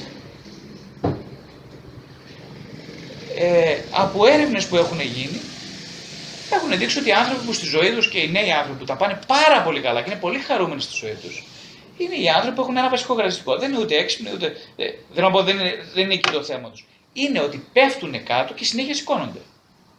Τι σημαίνει πέφτω; Δεν σημαίνει μόνο που κάνω αμάρτημα, δεν είναι αυτό το θέμα. Πέφτω σημαίνει ότι ε, ε, ε, κάνω πολλές αποτυχίες, έχω πολλές αποτυχίες. Είναι πάρα πολύ σημαντικό γιατί έχουμε μάχη στα παιδιά μας, μαθαίνουμε ότι είναι κακό να αποτυχαίνεις γενικά. Έτσι. Οι ίδιοι πιστεύουμε ότι τον εαυτό μας είναι κακό να αποτύχουμε. Είναι πολύ μεγάλο λάθος αυτό. Πολύ σοβαρό λάθος. Δεν είναι κακό να αποτυχαίνει κανείς. Είναι λυτρωτικό να αποτυχαίνει. Ε, ναι, πρέπει να υπάρχει βέβαια σωματική έλξη και ερωτική διάθεση. Ε, πάρα πολύ σημαντικά αυτά. Έχω ακούσει διάφορα, γι' αυτό τα λέω τώρα αυτά. Ε. Έχω και διάφορα. Λένε δεν έχει σημασία, κάποιοι πνευματικοί λένε, πούμε, δεν έχει σημασία να υπάρχει σωματική ερωτική. Ε, υπάρχει ένα καλό κορίτσι να κλπ. Ε, όχι, ρε φίλε, συγγνώμη δεν είναι έτσι τα πράγματα. Όχι, δεν είναι ένα καλό το κορίτσι. Αν βέβαια είναι καλό, να μην είναι. Αλλά θα πρέπει να. Μ; Θα πρέπει, βέβαια θα πρέπει. Ένα και ένα κάνω δύο. Όλα τα άλλα ναι, αλλά και εδώ ναι. Τι γίνεται; Υγεία αυστηρότητα προς τον εαυτό. Επίκαια προς τους άλλους. Υγεία αυστηρότητα προς τον εαυτό. Αυστηρότητα σημαίνει, για να παρεξηγηθούμε, σημαίνει δέσμευση προς τον εαυτό. Αυτό που είπαμε πριν, βλέπω σοβαρά εμένα. Αφού βλέπω σοβαρά εμένα, θα είμαι ποιητή προς τους άλλους. να μην αγαπάς μόνο την αγάπη του άλλου, γιατί συνήθως αυτό γίνεται. Ναι. Νομίζουμε, λέει, εγώ σε αγαπώ. Τι σε αγαπάς, αγαπώ την, ότι με αγαπάς. Ότι νομίζω ότι με αγαπάς τώρα. Προσέξτε. Γιατί το αν με αγαπάς είναι άλλο ιστορία. Ε, δηλαδή να επιλέξεις κάποιον που εσύ αγαπάς, όχι επειδή υποχρεωτικά σε αγαπάει εκείνος. Δηλαδή είναι και εγώ τι νιώθω, ξέρετε, δεν είναι μόνο τι νιώθεις εσύ για μένα. Εγώ τι νιώθω για σένα. Α πούμε ότι εσύ δεν με αγαπάς. Άντε, ας πούμε. Εγώ τι νιώθω. Ξέρω. Να διαλέξω τον Κώστα που είναι καλό παιδί και με αγαπάει ή τον Γιάννη που είναι πιο ερωτικός, όμως δεν κάνει για οικογένεια. Ποιο να διαλέξω τώρα. Και τους δύο. Και τους δύο. Ήρθε αυτό. Και τους δύο. Τι να τις κάνεις τώρα, τι να τις πεις. Ναι, η επιλογή συντρόφου, αν δεν το είπαμε, το λέμε τώρα, ότι ασυνείδητα διαμορφώνεται στα πρώτα χρόνια της ζωής, όταν δομείται η ταυτότητα φύλου, μέσα από τη σχέση με τους γονείς. Κυρίως με τον γονέα του αντίθετου φύλου. Αν θέλεις να κάνεις μια ζεστή συντροφική σχέση, να υπερβείς, χρειάζεται πρώτα να αρχίσεις να υπερβαίνεις το μαθημένο σου ρόλο. Ποιος ρόλος έχεις μάθει, Έχεις τον ρόλο του προστάτη στην οικογένειά σου, Μήπως το ρόλο του θύματος, Μήπως το ρόλο της θεραπεύτριας ή του θεραπευτή; Ε, αυτά, ε; Να τους σώσουμε όλοι. Ναι, ναι, αυτά, κάνουν, αυτά είναι. Ε, αυτοί, αυτοί όσοι αναλαμβάνουν αυτούς τους ρόλους τους τρεις συνήθως έχουν προβλήματα, δεν μπορούν να παντρευτούν εύκολα. Οι γυναίκες δεν βρίσκουν εύκολα ε, άντρες και οι άντρες καθόλου εύκολα γυναίκες. Προστάτης, θύμα, θεραπευτής. Ναι, και να αναδείξεις μέσω συνειδητάς στοιχεία λειτουργικότητα που θέλεις να έχεις. Γι' αυτό είναι σημαντικό το τι θέλω. Δηλαδή το τι θέλεις να γίνεις στο μεγαλώσεις. Είναι πολύ σημαντικό να την κάνεις κάθε μέρα αυτή την ερώτηση. Δεν είναι ερώτηση που είναι για τα πέντε χρονών, ε. Είναι ερώτηση που χρειάζεται συνεχώς να την κάνεις. Τι θέλω να γίνω όταν μεγαλώσω; Και εγώ το ρωτάω. Συνεχώς. Τι θέλω, τι θέλει να γίνει όταν μεγαλώσεις; Ακούτε με, θα παρεξηγήσει λάθο, θα έχει χάσει. Για να λέει τι θα γίνει. Εδώ κοντά για να λέει τι θα γίνει όταν μεγαλώσει. Κι όμως είναι πολύ σημαντικό αυτό. Πρέπει η ζωή να έχει στόχο μέχρι την τελευταία μέρα, σκοπό. Ε; Αυτό δεν είναι και προσευχή. Η προσευχή δεν είναι ε, ένα, ένα τέντομα προς μια επιθυμία πολύ βαθιά και μεγάλη. Αυτή τελειώνει ποτέ. Με την τελευταία ώρα δεν τελειώνει. Αλλήμον να τελειώσει αυτή η επιθυμία.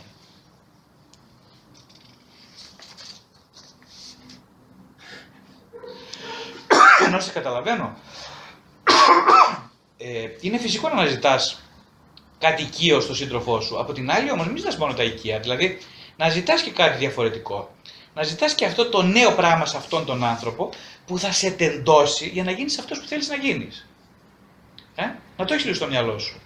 Γιατί, α, τι ταιριάζουμε, τι ωραία είμαστε τα ίδια, έχουμε ίδιες οικογένειες, έχουμε τα ίδια όλα ωραία ίδια κλπ. Έχει τίποτα διαφορετικό; Είναι πολύ σημαντικό για να υπάρξει σχέση. Είναι αυτό που είπε ο πατέρας Νικόλο πριν, να υπάρχει αυτή η συμπληρωματικότητα. Το τέριασμα. Το τέριασμα δεν είναι μόνο ότι α, οι δυο είμαστε. Πετάει ο γάιδο, πετάει πάντα. Όχι, όχι. Να, να, δηλαδή, να μην είμαι τόσο κομπλεξικός εγώ που να μην ανέχομαι καμία αντίρρηση. Να είμαι λίγο πιο χαλαρός. Να λέω και το ξέρω, θα μάθω εγώ να μάθω τη γυναίκα μου. Σκέφτεται τελείως διαφορετικά σε αυτό το θέμα. Τι ωραία, τι ωραία. Δόξα τω Θεώ που μου έδωσε μια γυναίκα που σκέφτεται τελείως διαφορετικά σε αυτό το θέμα.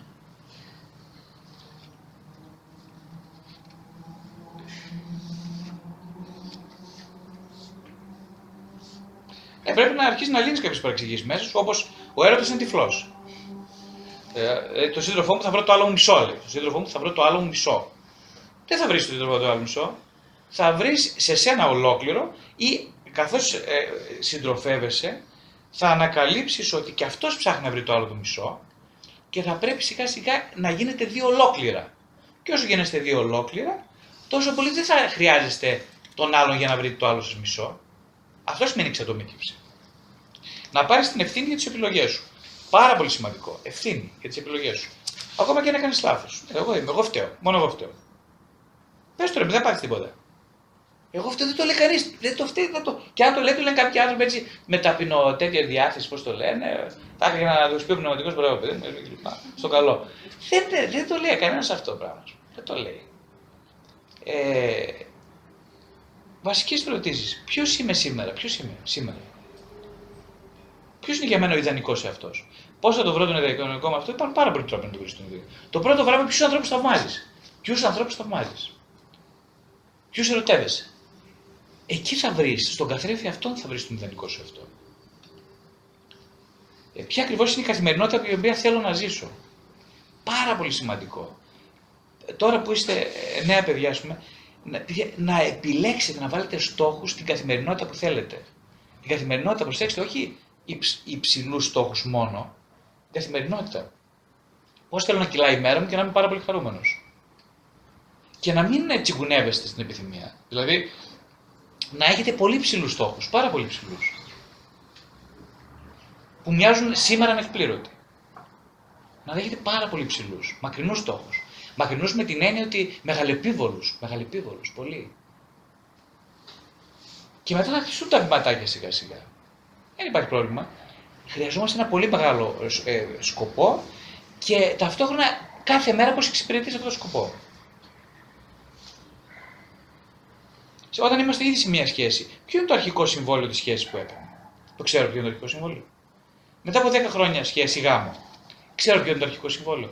Έχει αλλάξει σήμερα το συμβόλαιο. Ποιο είναι το σημερινό συμβόλαιο;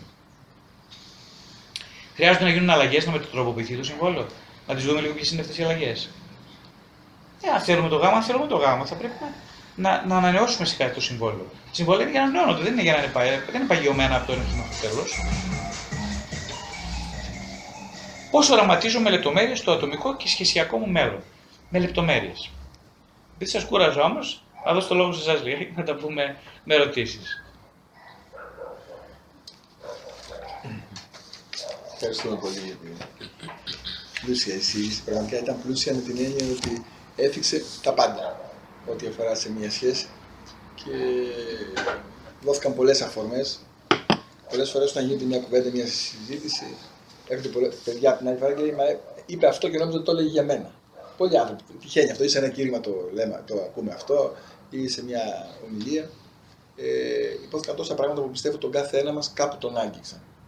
Ε, να πω εγώ για παράδειγμα, αυτό που με άγγιξε είναι ότι πολλές φορές έρχονται νέοι άνθρωποι και λένε: Ξέρετε, ποια είναι τα κριτήρια για να επιλέξουμε σωστά ένα σύντροφο, τι να κάνουμε Και ε, μου απάντησε και στο ερώτημα αυτό. Έτσι και εγώ κάπως έτσι το βλέπω, ότι για να, είναι, για να επιλέξει κανείς σωστά, θα πρέπει να γίνει ο ίδιος ο άνθρωπος που θέλει να είναι. Και από εκεί και πέρα, αν ε, ο άνθρωπος που θα βρεθεί στον δρόμο του ταιριάζει με αυτό που είναι εκείνος, θα επιλέξει, θα του ταιριάξει και θα μπορέσει να υπάρξει μαζί του. Αν όχι, θα του κλωτσίσει κάπου και θα απομακρυνθεί. Άρα λοιπόν ε, όλα αυτά τα ερωτήματα με τα οποία κατέληξε η είναι νομίζω πάρα πολύ ουσιαστικά. Να μπορέσει να καταλάβει κανείς τι άνθρωπος θέλει να είναι, ποιες είναι οι δικές του αρχές, ποιες είναι οι δικές του αξίες και αυτό θα τον βοηθήσει πάρα πολύ και στην επιλογή αργότερα.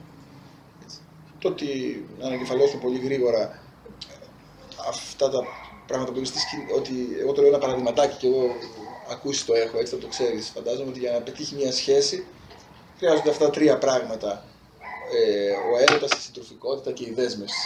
Έτσι και το έχουμε πει ένα παράδειγμα, να το πω ίσως γιατί είναι και κάποια καινούργια παιδιά που μπορεί να μην το έχουν ακούσει. για να μπορέσει κανείς να ανάψει μια φωτιά και να τη συντηρήσει για να ζεστάνει το σπίτι του, δεν χρειάζεται απλώς να μαζέψει κάποια χαμόκλαδα και να, να τους βάλει ένα αναπτήρα από κάτω και να φουντώσουν. Ε, αλλά χρειάζεται, χρειάζεται αυτό καταρχάς, γιατί αν πάρει μόνο κούτσορα, μόνο χοντρά ξύλα και τα βάλει, βάλει τον αναπτήρα από κάτω ή το, τη φωτιά, δεν θα μπορέσει να ανάψει ε, ε, φωτιά είναι δηλαδή η παρομοίωση της σχέσης με το πώς ανάβουμε μια φωτιά. Για να ανάψουμε μια φωτιά χρειάζεται να έχουμε ψηλά ξυλαράκια. Αυτά είναι το ερωτικό στοιχείο που και είναι απαραίτητο σε μια σχέση για να μπορέσει που φουντώνουν μεν εύκολα, αλλά δεν δίνουν διάρκεια στη φωτιά. Χρειάζεται αργότερα αυτή τη φωτιά να μπορούμε να την ενισχύουμε με πιο χοντρά ξύλα, με πιο χοντρά όλο και περισσότερα. Και αυτά είναι οι αρχές μας, οι αξίες μας, τα ενδιαφέροντά μας, ο εσωτερικός μας πλούτος δηλαδή, τον οποίο πρέπει να τον έχουν και οι δύο για να συνεισφέρουν στη φωτιά του για να μπορέσει να πλουτίσει. Και ένα τρίτο πάρα πολύ βασικό και ουσιαστικό που το έθιξες πολλές φορές είναι ότι για να μπορέσει να συντηρηθεί αυτή η φωτιά, αν την ανάψουμε έξω στο ύπεθρο και πάρει όντως ε, και γίνει δυνατή, αν δεν την προστατεύσουμε κάπου, την αφήσουμε έτσι εκτεθειμένη, ή ο αέρας ή η βροχή, όλα θα την ε, σβήσει. Γι' αυτό οι άνθρωποι τη φωτιά την κάνουν, την βάζουν μέσα στα τσάκια, στις αιστείες, στις όπλε, για να μπορέσουν να την προστατεύσουν. Αυτό το πλαίσιο είναι η δέσμευση. Και η δέσμευση που φοβίζει πάρα πολύ είναι ο καλύτερος τρόπος, όπως είχε πει και ο Κυριάκος την προηγούμενη φορά, για να μπορέσουμε να ευχαριστηθούμε στη ζωή μας, τις απολαύσεις της ζωής. Είχε πει μάλιστα κάτι χαρακτηριστικό, ακόμη και τη σεξουαλικότητα. Η δέσμευση είναι βασικό κριτήριο για να μπορέσουμε να την ε, ευχαριστηθούμε στο μεγαλύτερο δυνατό επίπεδο. Ένας άνθρωπος όταν είναι χήμα στο κύμα και αλλάζει διαρκώς σχέσεις, συντρόφους κτλ., δεν μπορεί να έχει βαθιά εσωτερική ευχαρίστηση στη σχέση του. Ε, αυτά τα τρία λοιπόν, αν υπάρχουν, είναι πολύ σημαντικά για να. Έτσι, εγώ το λέω σε πιο σχηματοποιημένο. Πάρα, πάρα πολύ ωραία. όλα αυτά. Έτσι, για να δώσει μια αφορμή στα παιδιά, ο καθένας να σταθεί όπου του έκανε έτσι, νόημα κάτι από αυτά και θέλει να ρωτήσει μια παραπάνω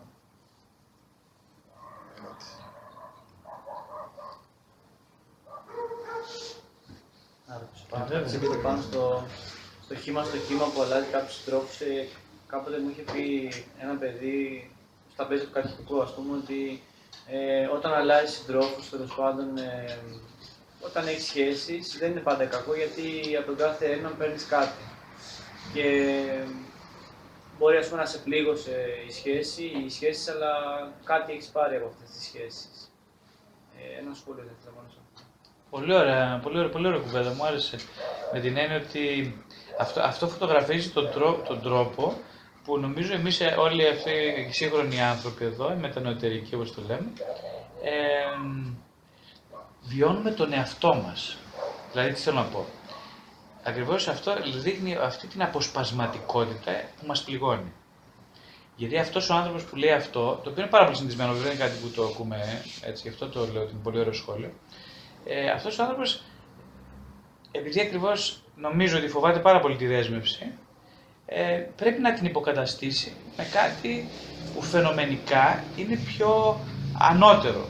Το θέμα είναι ότι την υποκαταστήσει με κάτι που δεν είναι πλήρες, αλλά στοχεύει στην αποσπασματικότητα. Ε, εκείνο που έχω συνειδητοποιήσει είναι ότι βασικά και ο στόχος του καθενός μας και που είναι και που είναι πνευματικό ζήτημα κατά τη γνώμη μου, είναι η ολοκλήρωση. Έτσι, και είναι αυτό που λέει ο, ο πατέρας Νικόλος μου ότι ε, η δε, μέσα από τη δέσμευση κυρίως αισθάνεται κάποιος ότι δημιουργείται μια πολύ μεγάλο απόθεμα εσωτερικής ασφάλειας. Το οποίο βέβαια είναι σαν φωτιά, για να ανάψει φωτιά θα πρέπει να προϋπάρχει. Εδώ είναι ένα θέμα. Δηλαδή, όταν δεν υπάρχει, όταν δεν υπάρχει αυτό το απόθεμα εσωτερικής ασφάλειας, όπως είπαμε πριν, πρέπει να το ζητήσω από κάποιον να μου το δώσει. Το πρόβλημα είναι ότι όλοι ζητάνε από κάποιον που δεν έχει. Αυτός, αυτό το αδιέξοδο spiral, αυτό το spiral το που οδηγεί σε αδιέξοδο, ε, έχει μια αισιόδοξη προοπτική ότι αυτός ο άνθρωπος που το είπε αυτό για παράδειγμα, ε, κάποια στιγμή εύχομαι, είναι έτσι, να, να καταλάβει, να βιώσει όμως, ε, να βιώσει ότι δεν είναι αρκετό. Αρκετό, ας πούμε, αυτό. Ε, γι, αυτό, το, γι' αυτό λέγαμε για τα λάθη. Τα λάθη είναι σημαντικά γιατί σε βοηθάνε να δεις ότι είναι αρκε... από λάθος Ελλάδο, λέει ο Φρόιντ, να ανακαλύψεις την πραγματικότητα. Ε, ναι, έτσι είναι. Δηλαδή, χτυπώντας το κεφάλι σου δεξιά-αριστερά στα τουβάρια, βλέπεις την πόρτα, χάνει την πόρτα. Ε, βέβαια είναι πολύ πιο εύκολο να αλλάξει ένα φως. Ε; Το φως πολλές φορές, ας πούμε, ε, είναι όταν αυτό που λέω ότι το πιστεύω εγώ προσωπικά, όταν έχεις μια ειδική, ε, υγιή πνευματικοψυχική ανάπτυξη από μικρός. Όταν την έχεις, που τι σημαίνει απλά, για να μην το, το θέλω να το πούμε πιο συγκεκριμένα.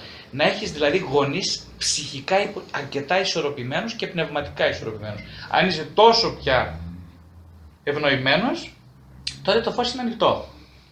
Και προχωρά με ανοιχτό φως. Αν δεν το έχεις, χρειάζεται να χτυπάς λίγο σαν τον τυφλό έτσι και λοιπά. Ότι είναι κακό αυτό, εντάξει. Ε, γιατί και ο ίδιο ο κύριος δεν είπε ότι είμαστε, λέει, πώς το είπε, ε, α, ότι α, είστε, λέει, ε, το κακό είναι με αυτούς που πιστεύουν ότι δεν είναι τυφλοί. Δηλαδή, καλό είναι να ξέρεις ότι είσαι τυφλός. Αυτό. Και μην ξεχνάς Δημήτρη πάντα ότι ε, έλεγε, ε, λέγεται ότι κάθε, το, το υπενήχθηκε ο Γρηγόρης νωρίτερα ότι κάθε τι που μας συμβαίνει, εμπειρία λέει δεν είναι αυτό που μας συμβαίνει, είναι αυτό που μαθαίνουμε από αυτό που μας συμβαίνει. Γιατί πάρα πολλές φορές αυτές οι πολλές εμπειρίες εισαγωγικά δεν μας μαθαίνουν τίποτα. Εγώ αυτό έχω διαπιστώσει. Δηλαδή, άνθρωποι που πάνε από τη μια σχέση στην άλλη, σημαίνει ότι δεν έχουν μάθει τίποτα. Όταν χαλάνε 10 σχέσεις, όταν κάνουν 15 σχέσεις, γιατί δεν κάνουν και μια 16η. Τι είναι αυτό, δηλαδή, αν δεν έχουν μάθει μέσα σε 15 σχέσεις. Ξέρω και ακριβώς ναι. για συνέχεια αυτό που, που λέει ο είναι ότι γιατί να κάνεις τόσο πολύ; Δηλαδή, θέλω να το πω πιο απλά, ότι επειδή μου, ας το πω πιο έτσι, πιο. Ε, αν έχεις πάσει να φάσει ένα γκουρμέ εστιατόριο και φας πάρα πολύ καλά. Ε, μετά θα σου δώσω εγώ γαριδάκια, θες γαριδάκια; Ή θα πηγαίνεις σε περίπτωση να ζητάς σνακ δεν θα ζητάς; Έχεις χορτάσει. Αυτό σου δίνει δέσμευση σε μία σχέση.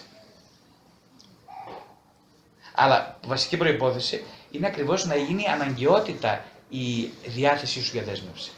Δηλαδή να μην στο λέει ο φίλος ο Γρηγόρης ή ο Κώστας, σου λέει ξέρεις κάτι, όχι ρε, για δέσμευση. Α, παράτα Δηλαδή, αυτή, δεν, όχι, δεν ακούγεται αυτό. Πρέπει να γίνει προσωπικό αίτημα για όλα τα συστήματα, είτε ψυχικά, είτε, ε, πρέπει να υπάρχει προσωπικό αίτημα πολύ βαθύ. και, και, και τεκμηριωμένο μέσα σου. Ναι. Ποιος πήγε, Παναγιώτα, εσύ; Όχι, ήθελα να συμπληρώσω, αλλά μετά με το επόμενο παράδειγμα το ότι και στις 15 σχέσεις κάτι θα δώσει. Στι 16 θα πας και δεν θα έχεις. Στην ουσία δεν θα έχεις να δώσεις αυτό που ζήσει στι 15 προηγούμενε. Θα τα έχεις ήδη σπαταλήσει από τον εαυτό σου. Παναγιώτα εννοεί ότι έχουμε και μια εσωτερική πρίκα, Ναι. να το πω έτσι, ψυχική, που δεν μπορούμε να την διασκορπίζουμε διαρκώς. Δηλαδή, σίγουρα δεν σημαίνει ότι με έναν άνθρωπο που βρεθήκαμε με αυτόν θα πρέπει οπωσδήποτε σώνει και καλά, είτε ταιριάζουμε, είτε δεν ταιριάζουμε, είτε είναι ο κατάλληλος, είτε δεν είναι να, ε, να σταθούμε. Αλλά ε, αυτή η διπολιδιάσπαση, ας πούμε, έχει και μια. Ανα, αναλώνει και κάτι από τον εσωτερικό μας. Αυτό το, το, είναι αλήθεια. Ναι, πολύ, πολύ ωραίο αυτό που έτσι ακριβώ μου δίνει μια ευκαιρία να πω ότι ας πούμε, αυτό εντάσσεται κατά τη γνώμη μου, αυτή η νοοτροπία που συζητάμε τώρα, ε, εντάσσεται γενικότερα σε μια υπόσχεση που δίνει αυτή η κοινωνία που ζούμε, ότι ε, ε, αλλάζοντας αντικείμενο κατανάλωσης θα βρεις την ευτυχία της ζωής. Το οποίο είναι ένα βασικό αξίωμα της, έτσι, της καπιταλιστικής αυτής της κοινωνίας που ζούμε, ε, ταυτόχρονα είναι και ε, το μεγαλύτερο ψεύδος της. Ακριβώς το αντίθετο συμβαίνει. Ε; Το, το, ίσως το είπαμε πριν με τη σκέψη του με τη μοναχικότητα. Δηλαδή, βλέπετε, ας πούμε, οι άνθρωποι για να γίνει πνευματικά κανείς πνευματικός άνθρωπος θα πρέπει να βιώσει την αποστέρηση. Ε, μια, ε, ακόμα και τεχνητή αποστέρηση. Να τη βιώσει, γιατί για να τη βιώσει; Γιατί θα, πώς θα βρει την αποθεματικότητά του έξω από την αποστέρηση; Η νηστεία νομίζω και ο, ε, ο περιορισμός γενικά αυτό, ε, αυτό εξυπηρετεί. Το να βιώσει κανείς να βρει τις- το, το, το δυναμικό μέσα του. Δεν θα το βρει με την κατασπατάληση. Οπότε κάποιος πρέπει να έρθει τώρα σήμερα να σου υποσχεθεί το αντίθετο από αυτό που υπόσχεται η κοινωνία. Να σου πει δηλαδή ότι όχι κορίτσι μου, όχι αγόρι μου. Όχι, δεν θα βρεις στη χρήση των αντικειμένων την ευτυχία που ψάχνεις. Γιατί φυσικά και οι κοπέλες και τα, και τα αγόρια είναι αντικείμενα υπό αυτή την οτροπία. Έτσι. Δεν είναι υποκείμενα. Είναι πολύ σοβαρό αυτό. Αντικείμενα. Είμαστε αντικείμενα προς ανάλωση. Α, με αυτή την προοπτική δεν υπάρχει καμία διάθεση, καμία προοπτική δέσμευσης. Αντικείμενο δεν δεσμεύεται με αντικείμενο, συγγνώμη κιόλας. Ε; Δεν υπάρχει λογική σε αυτό. Δύο υποκείμενα δεσμεύονται όμως. Αλλά ποιος βλέπει τον άλλον σε υποκείμενο; Γιατί βλέπει τον εαυτό του σε υποκείμενο. Το κομπιούτερ. Βασικό. ε, Τα, τα μηχανάκια αυτά, πώς το λένε, τα κινητά. Όλα αυτά. Τι δηλώνουν; Είναι μια εξάσκηση στην, ε, ε, στην προθετικότητα της ψυχής να, συμβα... να ε, ερωτεύεται αντικείμενο. Δηλαδή τροφοδοτούμε την πρόθεση προς μια κατεύθυνση αδιέξοδη. Γι' αυτό εγώ τα βάζω με τα κινητά και τέτοια, δηλαδή και με τα κομπιούτερ και όλα αυτά. Α, Εννοείται ότι χρησιμοποιώ τα κομπιούτερ, είναι φοβερά χρήσιμα και όλα αυτά. Αλλά προσέξτε, όταν ένα παιδάκι από δύο χρονών, άκουσα προχθές στο γραφείο, ας πούμε, έφερξα. Ε, πρέπει να το πω αυτό. Ένα, ας πούμε, παι- μου είπε η κοπέλα, μου λέει, ο ανιψιός μου είναι δυόμιση χρονών και περνάει τη μεγαλύτερη ώρα στον υπολογιστή. Το λέω τώρα και, στα, και ανατριχιάζω. Και λέω, «Για- εσύ ξέρεις, λέω, το είπες στην, ε, ε, στην θεία σου ότι αυτό είναι πολύ λάθος. Μου λέει, «Της το είπα, αλλά δεν ξέρει τι να κάνει άλλο, αυτό είναι πολύ βολικό. Και μετά λέει, έρχεται λέει, και φτύνει τη μαμά. Τη φτύνει. Γιατί βλέπει διάφορες κοπέλες να φτύνουνε. Ε, νομίζω δεν μπορεί να σχολιάσω καθόλου αυτό το γεγονός. Το αφήνω σχολείο, το σχολιάστε εσείς. Ένα παιδάκι, ούτε όχι δυόμιση, κατά τη γνώμη μου, σε πολύ μεγάλη ηλικία θα πρέπει, θα πρέπει φο- να υπάρχει πολύ μεγάλος περιορισμός στη χρήση αντικειμένων. Όχι για λόγους απαγόρευσης, δηλαδή ότι όχι για λόγους είναι προς Θεού έτσι, γιατί είναι ένα εξαιρετικά εχμηρό αντικείμενο, σαν να, σαν να βάζεις ένα παιδί να του δίνεις ένα μαχαίρι και το κρατάει συνέχεια. Ένα παιδάκι 2 χρονών, 3, 4, 5, 6, 7, 8, 9, 10, να κρατάει ένα μαχαίρι πάντα, πάντα μαζί του. Καταλαβαίνει τι μπορεί να κάνει με αυτός το μαχαίρι. Δεν το δίνεις το μαχαίρι έτσι. Όποιο γνωρίζει καλά τους υπολογιστές ή είναι μάλιστα ειδικός των υπολογιστών, ξέρει πολύ καλά πόσο επιφυλακτικός πρέπει να είναι με τα παιδιά και τη χρήση αυτών των αντικειμένων. Αλλά το πρόβλημα δεν είναι το υπολογιστές, το αναφέρω γιατί είναι- δείχνει μια κατεύθυνση της κοινωνίας προς μια εκπαίδευση των ανθρώπων. Για μένα, για μένα αυτό είναι το πιο προβληματικό. Το προβληματικό δεν είναι δηλαδή τα προς Θεού υπολογιστές, έτσι, είναι πάρα πολύ χρήσιμο. Αλλά το ότι υπάρχει μια προθετικότητα ε, της κοινωνίας στην καλλιέργεια μιας νοοτροπίας και μιας τάσης ζωής, που που έχει τεράστιες επεκτάσεις σε όλους μας και φυσικά στις σχέσεις, αυτό νομίζω θέμα. Εγώ νομίζω ότι πρέπει να επαναλάβεις αυτό που είπες, γιατί είναι πάρα πολύ, το θεωρώ πάρα πολύ ουσιαστικό και πολύ σημαντικό, το ότι ο άνθρωπος δεν μπορεί να, να βρει την ευτυχία αλλάζοντας αντικείμενα, όπως το είπες, καταναλώνοντας αντικείμενα, γιατί ε, αυτό είναι πολύ ουσιαστικό. Και στα αντικείμενα λείπουν και πρόσωπα. Αντίστοιχα. Ναι, ναι, θα, προ- ναι μα, ο- ουσιαστικά όταν μιλάμε για πρόσωπο, μιλάμε για αντικείμενα. Αυτό είναι το προ- δηλαδή, σήμερα σχολιά- κάναμε αυτή τη συζήτηση για να μιλήσουμε για τη χρήση των αντικειμένων. Έτσι, αν το δούμε, αμέσως καταλαβαίνουμε ποιο είναι το πρόβλημα. Δηλαδή, αν εγώ σε δω εσένα σαν πρόσωπο, δεν υπάρχει περίπτωση, θα είμαστε πολύ καλά. Το πρόβλημά μου είναι ότι διαρκώς ασυνείδητα σε βλέπω σαν αντικείμενο. Εκεί είναι το πρόβλημα. Αλλά όταν βλέπω, μα έχω μάθει όλα να τα βλέπω σε αντικείμενα, θα αναγκαστικά θα δω και εσένα σε αντικείμενο. Και θα δω και εμένα σε αντικείμενο. Γιατί τι σημαίνει βλέπω εμένα σαν αντικείμενο, σημαίνει ότι ε, σήμερα, το σημαντικό είναι να περάσω καλά σήμερα. Πέρασες καλά, η ευχή, ξέρετε, να περνάς καλά. Άλλη μια ε, ανατροφοδότηση της σχέσης με τα αντικείμενα. Να περνάς τι σημαίνει να περνάς καλά; Σημαίνει ότι είσαι αντικείμενο. Και χρησιμοποιήσω ω αντικείμενο και θα σε χρησιμοποιήσω και άλλους αντικείμενο και εσύ θα χρησιμοποιήσεις τους άλλους γιατί για να περάσει καλά. Αυτό σημαίνει να περάσει καλά. Η ευχή. Περιβόητη δυναμική ευχή αυτό. Να περάσει καλά. Α πούμε, υπάρχει μια ευχή που λέει η ειρήνη μαζί σου. Αυτή η ευχή που είναι τόσο δυναμική, τόσο δυνατή. Ξέρετε, οι λέξεις που χρησιμοποιούμε είναι, έχουν απίστευτη σημασία. Έχει πολύ μεγάλη σημασία να προσέχουμε τι λέξεις χρησιμοποιούμε. Το βλέπω συνέχεια στη δουλειά. μου. Σύμφωνα με αυτό που λέτε. Η ειρήνη μαζί σου, λέω. Η ειρήνη μαζί σου. Για ποιο λόγο να το πούμε έτσι, το να περνά καλά. Ενώ για ποιο λόγο να πάει συγκεκριμένα στη χρήση αντικειμένων. Ε, όταν πάει, ναι, εντάξει. Είναι, κάτι, είναι μια πάρα πολύ ωραία ευχή το να περάσει ο άλλος καλά, να ευχαριστηθεί, να ζήσει ευχαριστιακά τη μέρα του, να χαρεί. Για ποιο λόγο να να το πούμε με τέτοιο τρόπο; Πολύ ωραία, ναι. Ε, Γιατί είπατε και εσείς ο ίδιος ότι ναι, ακούγεται πολύ δεδομένο και κάτι αυτονόητο το να χαρείς κάποια πράγματα την καθημερινότητά σου, ενώ και εγώ προσωπικά πιστεύω ότι είναι κάτι πάρα πολύ δύσκολο και θέλει δουλειά ώστε να ευχαριστηθείς και να χαρείς αυτό που κάνεις την ημέρα σου. Πολύ ωραία, σου ευχαριστώ πολύ για την ε, παρατήρηση. Ε, εγώ συνέχεια λέω και στο βιβλίο μου γράφω να περνάς καλά και με την έννοια ότι να ευχαριστιέσαι τη ζωή, να την απολαμβάνεις κλπ. Τι νόημα δίνουμε σε αυτή Ναι, τη ναι, φάση. ακριβώς. Νομίζω ότι Δηλαδή ήταν το θεωρώ σαφές το πάρα νόημα πολύ που έδωσε. σημαντικό. Πάρα πολύ σημαντικό αυτό που λες, να περνάς καλά. Πρέπει να περνάς. Πρέπει, ναι, πρέπει να είναι σημαντικό. Η κόρη μου, ας πούμε, ο γιος μου θέλουν να περνάνε καλά. Πάρα πολύ σημαντικό. Και εγώ θέλω να περνάω καλά. Δεν το, ε. Προ- Πρόσεξε όμως τι γίνεται τώρα. Ε, σε ένα παιδί, ας πούμε, το οποίο έχει καταραγωθεί από μια ηθικοπλαστική οικογένεια, ε, με την έννοια ε, ε, έχει χρησιμοποιήσει μια αυστηρή ηθική ε, για να κατευθύνει και να το περιφρουρήσει, να το περιφράξει τις δυνατότητές του, να το περιορίσει, να το κλείσει ένα κλουβί. Ε, το να, να πεις σε αυτόν τον άνθρωπο να περνάς καλά είναι μια πνευματική καθοδήγηση, πνευματική οδηγία. Σε έναν άλλον άνθρωπο όμως, που μεγάλωσε με ασαφές οικογενειακό πλαίσιο, με ένα πλαίσιο δηλαδή που δεν υπάρχουν νόρμες, κανονιστικά σχήματα, ε, υπάρχει ψυχική αποσύνδεση με την έννοια της ανοριμότητας στους γονείς, αυτόν τον άνθρωπο, αν του πεις μόνο να περνάς καλά, του ξήλωσες το πουλόβερ, πάει τελείωσε. Τον έχεις αφήσει γυμνό. Σε- Πρέπει να, με πολλή διάκριση να προσέχουμε όλοι, ειδικά εμείς που ασχολούμαστε με ανθρώπους, το πότε λέμε τι σε ποιον. Ε, το να περνάς καλά λοιπόν, σ- όταν είναι ένα σλόγκαν, μια, ε, ένα μότο που λέγεται απροβλημάτιστα και στοχεύει κατά την ταπεινή μου, δική μου θέση, άποψη, ε, σε μια γενίκευση της απόλαυσης σαν μοναδικό σκοπό της ζωής, ναι, δεν συμφωνώ με αυτή τη φράση. Όχι. Ελπίζω να έγινε κατα- πιο κατανοητός.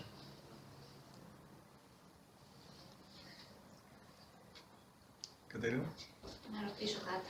Είπατε πριν ότι για να μπορεί ένας άνθρωπος να δεσμευτεί με έναν άλλον, θα πρέπει να έχει περάσει σωστά από τη μικρή του ηλικία στην εφηβεία και στο μετέπειτα στάδιο. Πώς ένας άνθρωπος μπορεί να ξέρει αν έχει βιώσει σωστά αυτές τις μεταβάσεις και αν δεν τις έχει βιώσει, τι μπορεί να κάνει γι' αυτό; Πώς μπορεί να το αντιληφθεί για να κάνει κάτι γι' αυτό; Πολύ ωραία. Ε, βέβαια, πολύ ωραία. Πάρα πολύ ωραία ερώτηση. Ε, Ούτως ή άλλως ε, το αντιλαμβάνεται κανείς ε, όταν. Πώς αντιλαμβάνεται κανείς ότι. Δεν βγήκε την πόρτα και βρίσκει τον τοίχο. ε. Ακριβώς. Πολύ σωστά. Πώς αντιλαμβάνεται κανείς ότι είναι τυφλός; Α σκοντάφτει πάνω σε αντικείμενα. Δηλαδή, να και εγώ τώρα που αρχίζει η ώρα σου να περιορίζεται λόγω ηλικίας, Ε, να, τώρα έχασα ας πούμε, δύο οδούς πριν να έρθω εδώ. Κοίταξα δι- δύο οδούς και δεν έβλεπα καλά και προχώρησες και έχασα την, την οδό. Τι σημαίνει αυτό, ότι πρέπει να βάλω γυαλιά μάλλον. Παρόλο που δεν θέλω να βάλω, γιατί θέλω να, φε- να είμαι νέος. Και δεν θέλω να βάλω γυαλιά. Αλλά πρέπει να βάλω γυαλιά, πρέπει να το αποδεχτώ. Οπότε, ποιο είναι το πρόβλημα, Ότι κανείς έτσι όταν σκοντάφει πάνω σε αντικείμενο κανεί- ανακαλύπτει αυτή την, ε, την περιορισμένη όρασή του. Ε. Ε, οπότε, τι πρέπει να γίνει, δεν πρέπει να γίνει τίποτα. Απλά να έχει τεντωμένες τι κεραίες του, καθώς περπατάει, και να είναι σε μια επαφή έτσι, με την ψυχή του. Σε μια επαφή όσο μπορεί καλύτερη. Δηλαδή, αυτό ρε παιδί μου, να αρχίσει να αναγνωρίζει λιγάκι ε, τα εμπόδια και πώς τα εμπόδια τον οδηγούν. Αυτό μόνο χρειάζεται. Τώρα από εκεί και πέρα, εντάξει, αν κατά κάποιο δει ότι μαζεύονται πολλά προβλήματα και πώς θα το δει αυτό, θα το δει κυρίως μέσα από τις προβληματικές σχέσεις του, συντροφικές και άλλες. Δηλαδή δεν μπορεί να στεριώσει ένα φίλο μου, για παράδειγμα, λέω τώρα, ε, παραδείγματα. Δεν μπορεί να στεριώσει φιλία, καμία. Είναι μόνος, δεν είναι μόνος όπως δίνει σοφό, είναι μόνος επειδή δεν βρίσκει φίλο. Ε; Δηλαδή δεν το, δεν το αντέχει. Αλλά τι να κάνουμε, δεν, κανείς δεν κάθεται να μου κάνει παρέα. Λέω, ένα παράδειγμα. Ή μετά είναι αυτό που είπε, που είπε εδώ ο φίλος πριν, ότι για τις σχέσεις του, ότι λέει, ας πούμε, εγώ αλλάζω σχέση, αλλάζω, παίρνω κάτι σαν την μέλισσα, ας πούμε, πάω από λουλούδι στο λουλούδι και ρουφάω από εδώ και το μέλι και όλα αυτά.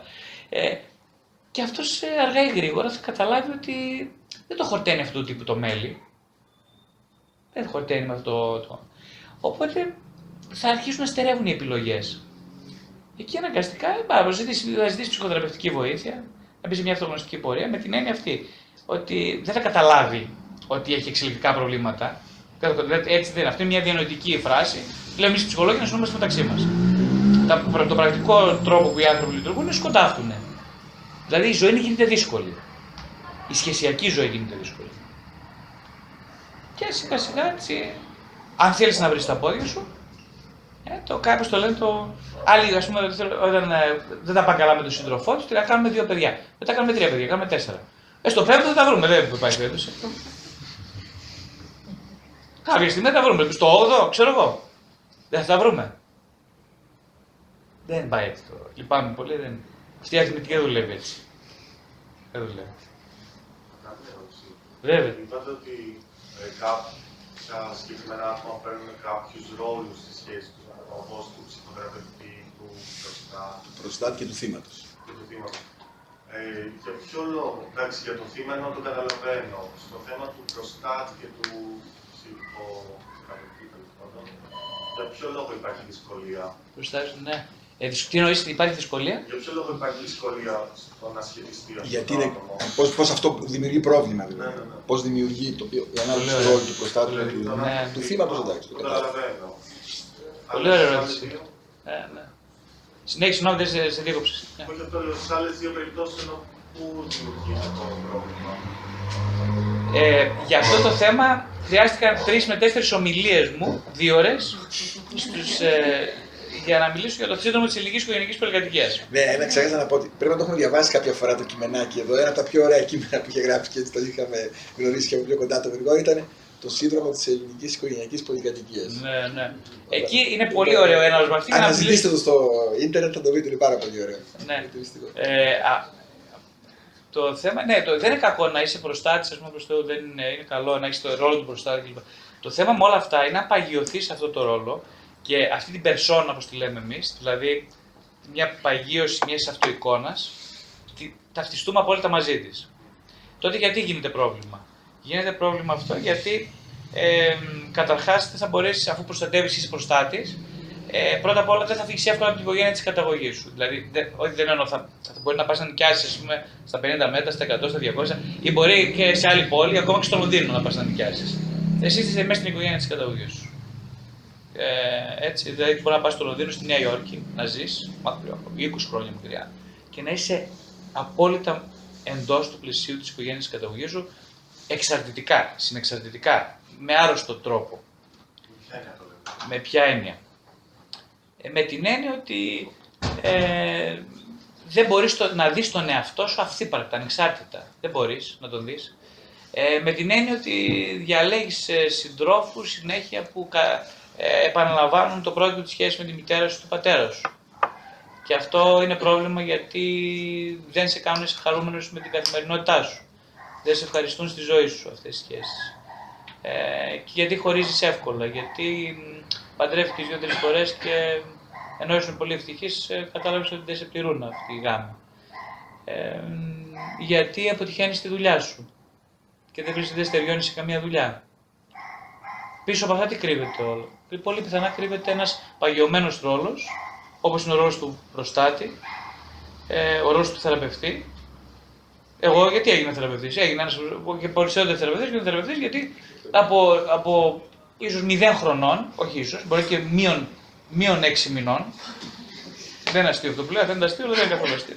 Μείον 6 μηνών ήμουν ήμουν θεραπευτής. Γι' αυτό έγινα θεραπευτής.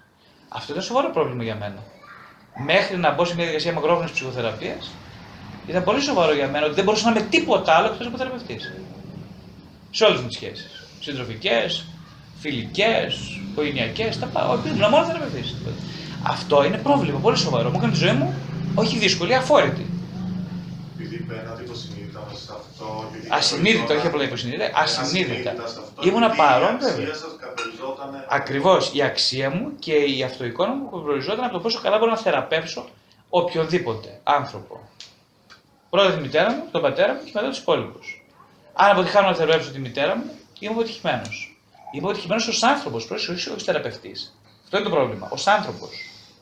Δεν έχω λόγο ύπαρξης. Πολλοί λοιπόν άνθρωποι που μπαίνουν στο ρόλο του θεραπευτή, χωρίς να είναι θεραπευτές, γιατί εκεί ξεκαθαρίζουν τα πράγματα όταν γίνει ένας θεραπευτής. Όταν μπαίνουν στο ρόλο και τον τρώνε το ρόλο του και τα πίνουν ολόκληρο, ε, μπορεί να φτάσουν μέχρι στην αυτοκτονία. Έτσι, γιατί ε, αν μείνει ασυνείδητα, μείνει ασυνείδητα κανείς στο ρόλο του θεραπευτή, ε, τρώγεται από το ρόλο του θεραπευτή, όπως από οποιοδήποτε ρόλο. Καταπίνεται. Όταν σε καταπιεί ο ρόλος λοιπόν, δεν υπάρχει ω άνθρωπος. Δηλαδή, πρακτικά δεν έχεις καμία επιλογή. Δεν έχεις επιλογή να πεις όχι σε μια σχέση. Ούτε να πεις ένα ολόκληρο ναι. Είσαι πάντα μισός. Ίσως για να το καταλάβουν πιο καλά τα παιδιά αυτά, οι πιο απλοί ρόλοι που παίρνουν ας πούμε, τα παιδιά μέσα στην οικογένεια, που είναι ο ρόλος του καλού παιδιού, του κακού παιδιού κτλ. Τα οποία τους συνοδεύουν στη ζωή τους και δεν μπορούν να απαλλαγούν από αυτό. Ενώ Μπράβο. Καλό δεν παιδί. είναι μόνο αυτό. Πολύ σωστά. Καλό παιδί, κακό παιδί. Πολύ σωστά. Το καλό παιδί είναι πιο επικίνδυνο από το Πιο κακό δι- παιδί. Πολύ πιο επικίνδυνο. Να είσαι Ταλαιπωρείται καλό. πιο πολύ τουλάχιστον. Ναι, ναι. Ε, Να είσαι Για καλό τον παιδί. εαυτό του είναι πιο επικίνδυνο. Ακριβώ. Τους άλλους δεν ξέρω, γιατί είναι αυτό. Ναι, πολύ σωστά. Έτσι, για τον εαυτό είναι πολύ πιο επικίνδυνο να είσαι καλό παιδί. Καλό παιδί, έτσι, δεν υπάρχουν καλά κακά παιδιά. Εντάξει, το λέμε τώρα λίγο Εισαγωγικά. σχηματικά. Ένα παιδί που ας πούμε είναι yes man αυτό που λέμε. Yes man, ας πούμε, έτσι. Αυτό. Λέει συνέχεια ναι σε όλα. Ναι, ναι, ναι, ναι, ναι, ναι. ναι. Παρεμπιπτόντως πάρα πολλά τα παιδιά έρχονται στην ψυχοθεραπεία. Ελάχιστα κακά παιδιά έχουν δει να έρχονται. Συγγνώμη και το λέω, αλλά είναι σημαντικό σαν ε, έβριμα. Πολλά, τα περισσότερα καλά παιδιά είναι στην ψυχοθεραπεία. Κακός. Ήρθε κάποτε ένας κακό κακός και έφυγε την πρώτη συνεδρία. με την άκουση. Κατά με ποια έννοια. Ε, Καλά, αυτός ήταν, ένας, ήταν κακός με την τυπική έννοια του όρου. δηλαδή, ε, ναι, είχε, είχε νομικά σοβαρά εγκληματικές, εγκληματικές ενέργειες. Δεν λέμε, αυτά είναι κακός και καλός. Ο άνθρωπος παραλαμβάνει το ρόλο αυτό. Δηλαδή να είναι κακός. Ήταν, ναι, ακριβώς, ήταν ποινικός ε, και κρατούμενος υπήρξε, ναι. Α, ήταν- ναι. Ε, θέλω να σας ρωτήσω γιατί πιστεύετε ότι σήμερα οι νέοι δυσκολεύονται τόσο πολύ να δεσμευτούν; Γιατί οι νέοι σήμερα δυσκολεύονται τόσο πολύ να δεσμευτούν;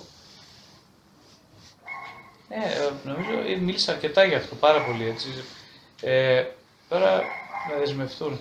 Ε, γιατί είπαμε η δέσμευση προποθέτει κυρίως ένα ξεκαθάρισμα συνδυσιακό του ποιος είσαι. Δηλαδή πρέπει να. Πώς να σου πω, όταν δε- το να δεσμευτείς σημαίνει αυτόματο για μένα τελικά ότι έχεις πάρει σοβαρά τον εαυτό σου. Αλλά για να πάρεις σοβαρά τον εαυτό σου πρέπει να σε έχουν πάρει και άλλοι σοβαρά στη ζωή αυτή. Στην αρχή της ζωής σου. Ε, Αλλά για να σε έχουν πάρει σοβαρά οι άλλοι, θα πρέπει να πάρει και εκείνοι σοβαρά τον εαυτό τους. Αναφέρομαι στους γονείς κυρίως, καταρχάς. Σε ατομικό λοιπόν επίπεδο ισχύει αυτό. Σε ψυχολογικό επίπεδο άμεσα, οικογενειακό, οικογενειακής ψυχολογίας, ισχύει αυτό. Ότι πρέπει να σε πάρει κάποιος σοβαρά. Οι γονείς δεν παίρνουν σοβαρά τον εαυτό τους, γιατί και εκείνου δεν τους πήραν σοβαρά. Οπότε και εσύ δεν παίρνεις σοβαρά τον εαυτό σου, άρα δεν δεσμεύεσαι. Αλλά υπάρχει και ένα άλλο θέμα που το θίξαμε, που είναι ίσως και πιο σοβαρό, σε αυτή τη μετανοητερική πραγματικότητα, που κανείς δεν παίρνει σοβαρά κανέναν. Είπαμε αυτό για τη μεταπίδηση από αντικείμενο σε αντικείμενο, λες και είμαστε ακρίδες, πηδάμε τάκ, τάκ, τάκ, τάκ, ή έλμα.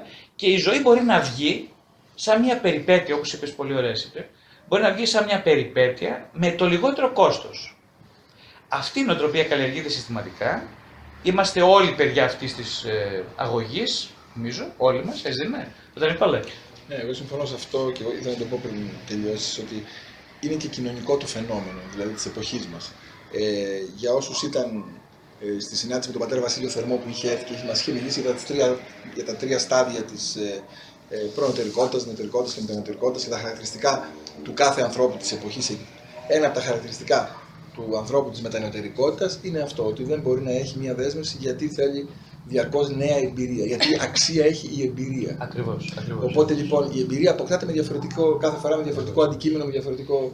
Ναι. εισαγωγικά η εμπειρία, έτσι. Ναι. Οπότε λοιπόν είμαστε, είμαστε σε, αυτό το, σε αυτό το καζάνι, όλοι μας βρισκόμαστε. Και πρέπει να παλέψει κανείς για να μπορέσει να το.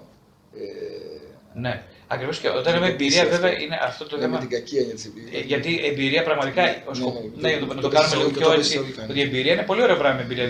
Είναι αυτό που λέει χωρίς εμπειρία θα είμαστε πτώματα. Είναι πολύ σημαντικές οι εμπειρίες. Αλλά όπως είπες και εσύ πριν, ας πούμε, το, το, το να έχεις εργαλεία αξιοποίησης εμπειρίας είναι πιο σημαντικό από να δίνεις εμπειρία. Και η μετανοητική εποχή δεν μας δίνει εργαλεία αξιοποίησης εμπειρίας. Έτσι. Ε, δεν υπάρχει δηλαδή η δέσμευση, δεν είναι αξία, να το πούμε έτσι πιο απλά δεν ανήκει στο αξιακό σύστημα της εποχής. Δεν ανήκει καθόλου.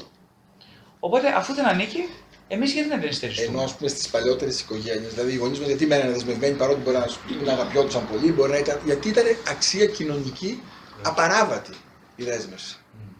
Κοντός σου είπες στο πουκάμισο, ναι. κοντό θα το φορέσεις. Βέβαια τώρα, εδώ τώρα σε αυτό. Το οποίο δεν, δεν, είναι, δεν το λέμε σαν πλεονέκτημα ναι, ναι, ναι, τη εποχής. Νομίζω το έχουμε συζητήσει αυτά στην παρέα. Δεν ξέρω όταν ε, σε παλιότερε συναντήσεις τα έχουμε πει και γι' αυτό τα, τα δίνω και εγώ έτοιμα. Ε, αλλά ότι κάθε εποχή έχει τα δικά της προβλήματα και τα δικά της θετικά. Ναι, αυτό θα συμπληρώσω ότι αυτή η εποχή για μένα δεν είναι άχρηστη εποχή. Ναι, δηλαδή, καμία, εποχή, καμία εποχή δεν είναι Ότι θέλω να πω ότι αυτή η εποχή έχει πάρα, πάρα πολύ καλά πράγματα. Ε, ας πούμε, και ακόμα και αυτό, αυτή η, η, πώς το λένε, η έμφαση στην υποκειμενικότητα είναι εξαιρετικό εργαλείο. Πάρα πολύ σημαντικό εργαλείο. Δηλαδή, πολλά ζευγάρια, όπως είπαμε και πριν, που ήταν πριν από 60 και 70 χρόνια, δεν το θεωρούσαν αδιανόητο να χωρίσουν αδιανόητο τελείως. Και από πρακτικούς λόγους, πέρα από κοινωνικούς, πέρα και εξαιρετικά πρακτικοί λόγοι, ας πούμε. Ε, και δεν σημαίνει ότι αυτό ήταν, δεν ευοδοδόταν η σχέση με αυτόν τον τρόπο. Έτσι. Ε, σήμερα υπάρχει δυνατότητα να χωρίσουν οι άνθρωποι. Δεν είναι κακό αυτό. Προσέξτε, είναι κακό, κατά τη γνώμη μου, όταν ε, γίνεται πώς, σαν ένα, ε, ε, ένα ο χωρισμός γίνεται μια δυνατότητα χωρίς όμως να υπάρχουν αντισώματα για μια άλλη επιλογή. Ε, το παρομοιάζουμε λίγο Πρέπει να έχουμε αντισώματα και για, ε, να μπορούμε να κάνουμε και άλλες επιλογές. Δηλαδή πιο απλά, κάποιος μένει σε μια σχέση πάρα πολύ συχνά. Όχι επειδή του αρέσει η σχέση, είτε, ε, γιατί δεν μπορεί να φύγει από τη σχέση. Δηλαδή δεν έχει την επιλογή, την επιλογή εννοώ την ψυχοσυναισθηματική επιλογή, να πει γεια σου. Γιατί δεν, δεν μένει δηλαδή επειδή είτε είναι σωστό να μείνει σε μια σχέση ή επειδή είναι παντρεμένος. Δεν μπορεί να αναπνεύσει μόνος. Αυτό ίσχυε σήμερα, ίσχυε χθες, θα ισχύει και αύριο. Δεν είναι κάτι που αλλάζει. Το, αν, το σημαντικό από όλα αυτά όσα είπαμε είναι περισσότερο νομίζω αυτό. Όταν λέμε για εξατομίκευση, να γίνει κανείς ο εαυτός, να γίνει αυτό που, είναι, που έχει κληθεί να γίνει. Γιατί να γίνει, ε, Γιατί πρώτα απ' όλα είναι μια αίσθηση ολοκλήρωσης που μετά κλείνει ο κύκλος της ζωής και λες ότι δόξα τω Θεώ που έζησα. Αλλά και γιατί ε, ο τρόπος που ζεις μέσα από αυτό το πρίσμα σε βοηθάει να αξιοποιήσει την εμπειρία και τις ευκαιρίες όλες. Αλλιώς δεν σε βοηθάει, δεν μπορείς να τις αξιοποιήσεις. Έτσι. Ε, οπότε ναι, είναι καλό να έχουμε εμπειρίες, πάρα πολύ ωραίο να έχεις εμπειρίες. Αλλά να σχηματίσεις ένα πυρήνα εαυτού, ένα εσωτερικό πυρήνα που αξιοποιεί αυτές τις εμπειρίες. Αυτό σημαίνει εξατομίκευση. Χωρίς αυτόν τον πυρήνα οι εμπειρίες είναι τελείως άχρηστες. Συγγνώμη, είναι επιζήμε. Ε, ε, στον άλλον ερωτευόμαστε αυτό που κατά βάθος θαυμάζουμε και θέλουμε να γίνουμε ή το ακριβώς αντίθετο από αυτό που είμαστε εμείς; Νομίζω αυτό που είπες στο πρώτο. Στον άλλον κυρίως θαυμάζουμε. Ο έρωτα είναι πολύ καλή πηγή καθρεφτίσματος για να δούμε τι μας λείπει, ενδοψυχικά πάντα μιλώ, μιλά, μιλώντας, και τι είναι αυτό που θα θέλαμε να, με τι θέλουμε να γεμίσουμε. Δηλαδή, δε- δεν, όταν ερωτεύεσαι μια ωραία κοπέλα, για παράδειγμα, ε, βεβαίως είναι σημαντικό και το, το, το περίβλημα, το, η ομορφιά η εξωτερική, αλλά δεν ερωτεύεται κανείς μόνο, ποτέ μόνο την ομορφιά. Ερωτεύεται πάντα κάποια χαρίσματα, όπως θέλει μπορεί να τα πει κανείς αυτής της κοπέλας ή αυτού του άντρα, ε, που μ, θυμίζουν ένα ξεχασμένο εαυτό. Αυτό που με φοβίζει σε αυτό, γιατί δεν έχω ερωτευτεί ακόμα, είναι ότι όταν πάρω από αυτόν τον άνθρωπο αυτό που θαυμάζω, μην τον πετάξω μετά. Γιατί η συνή- έχω καταλάβει ασυνείδητα ή ή υποσυνείδητα, δεν ξέρω ποιος είναι η διαφορά, ότι το κάνω αυτό στη σχέση μου με τους ανθρώπους, όχι ερωτικά γιατί δεν έχω ερωτευτεί ακόμα. Αλλά άμα με έναν άνθρωπο συνεργάζομαι στη δουλειά, πάρω τα καλά του, έμα, κρατάω πολύ καλή σχέση, λέω έμαθα από αυτό. Εντάξει, πάμε να πάθουμε. Τον αφήσω λίγο στην άκρη, ας πούμε. Δεν ξέρω στον έρωτα τι γίνεται, γιατί δεν έχω ερωτευτεί. Εγώ πάντως σου εύχομαι να ερωτευτεί. Το εγώ να δείτε πώς εγώ με το λέω ε, για να ερωτευτεί και μια κοπέλα, σου να ερωτευτεί όμως γενικά να μάθεις να ερωτεύεσαι. Γιατί στην πραγματικότητα να μάθει. Το λέω αυτό γιατί θα μάθεις να σπάσει τα μούτρα σου. Δηλαδή ε, το να μην ερωτεύεται κάποιος είναι και ένας τρόπος να είναι. Ασφάλειας. Πολύ, πολύ. Οδηγάμε αυτό με το πιλότο. Όλα πάνε καλά. ας πούμε. Εγώ δεν πιάνω Να, τίποτα. να σου πω κάτι. Νιώθω ότι είμαι πολύ ερωτικός άνθρωπος, επειδή δουλεύω και με παιδάκια και με. μου δίνουν πολύ ζωή, ας πούμε, αυτό το πράγμα. Αλλά δεν έχω βρει τον άλλον που θα μου, το... θα με αφήσει να είμαι ελεύθερος να βγάλω τα συναισθήματα. Μου βάζω πάντα ένα stop. Λέω δεν κάνει, ας πούμε. Υποσυνείδητο όλο αυτό, καταλαβαίνω μετέπειτα. Ε, πού είναι, έχετε εσείς τίποτα; Αυτό νομίζω δεν εφευρέθηκε το χάρτη του έρωτα ακόμα. Δεν εφευρέθηκε. Ακόμα. Δόξα τω Θεώ. Έχουμε ακόμα μερικές ελευθερίες. Μας μείνανε. Ναι. Ε, το πήρατε προηγουμένως εκεί λοιπόν, που αυτό που ήθελα να ρωτήσω κιόλας για την εξάρτηση στις σχέσεις. Αν είναι να μιλήσουμε ή να να αναφερθείτε σε αυτό. Συγγνώμη, δεν σ' άκουσα γιατί Για την εξάρτηση στις σχέσεις.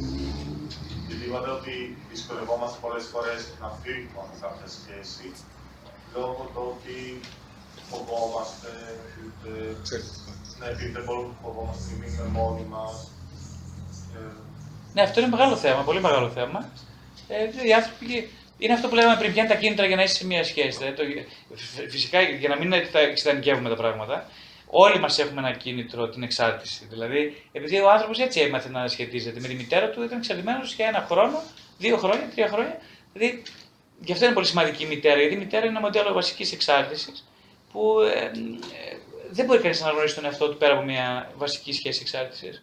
Αυτή τη μετακομίζουμε. τη- Τον τρόπο που συνδεθήκαμε με τη μητέρα, το μετακομίζουμε σε, άλλα, σε άλλες πλαίσια εξάρτησης. Το θέμα είναι ότι αυτό που λένε, ας πούμε, ότι αν αυτή η σχέση έχει πολύ βαθιά τραύματα, πολλά κενά αυτή η πρώτη εξάρτηση, συνήθως μετακομίζουμε σε όλες τις άλλες σχέσεις αυτά τα τραύματα.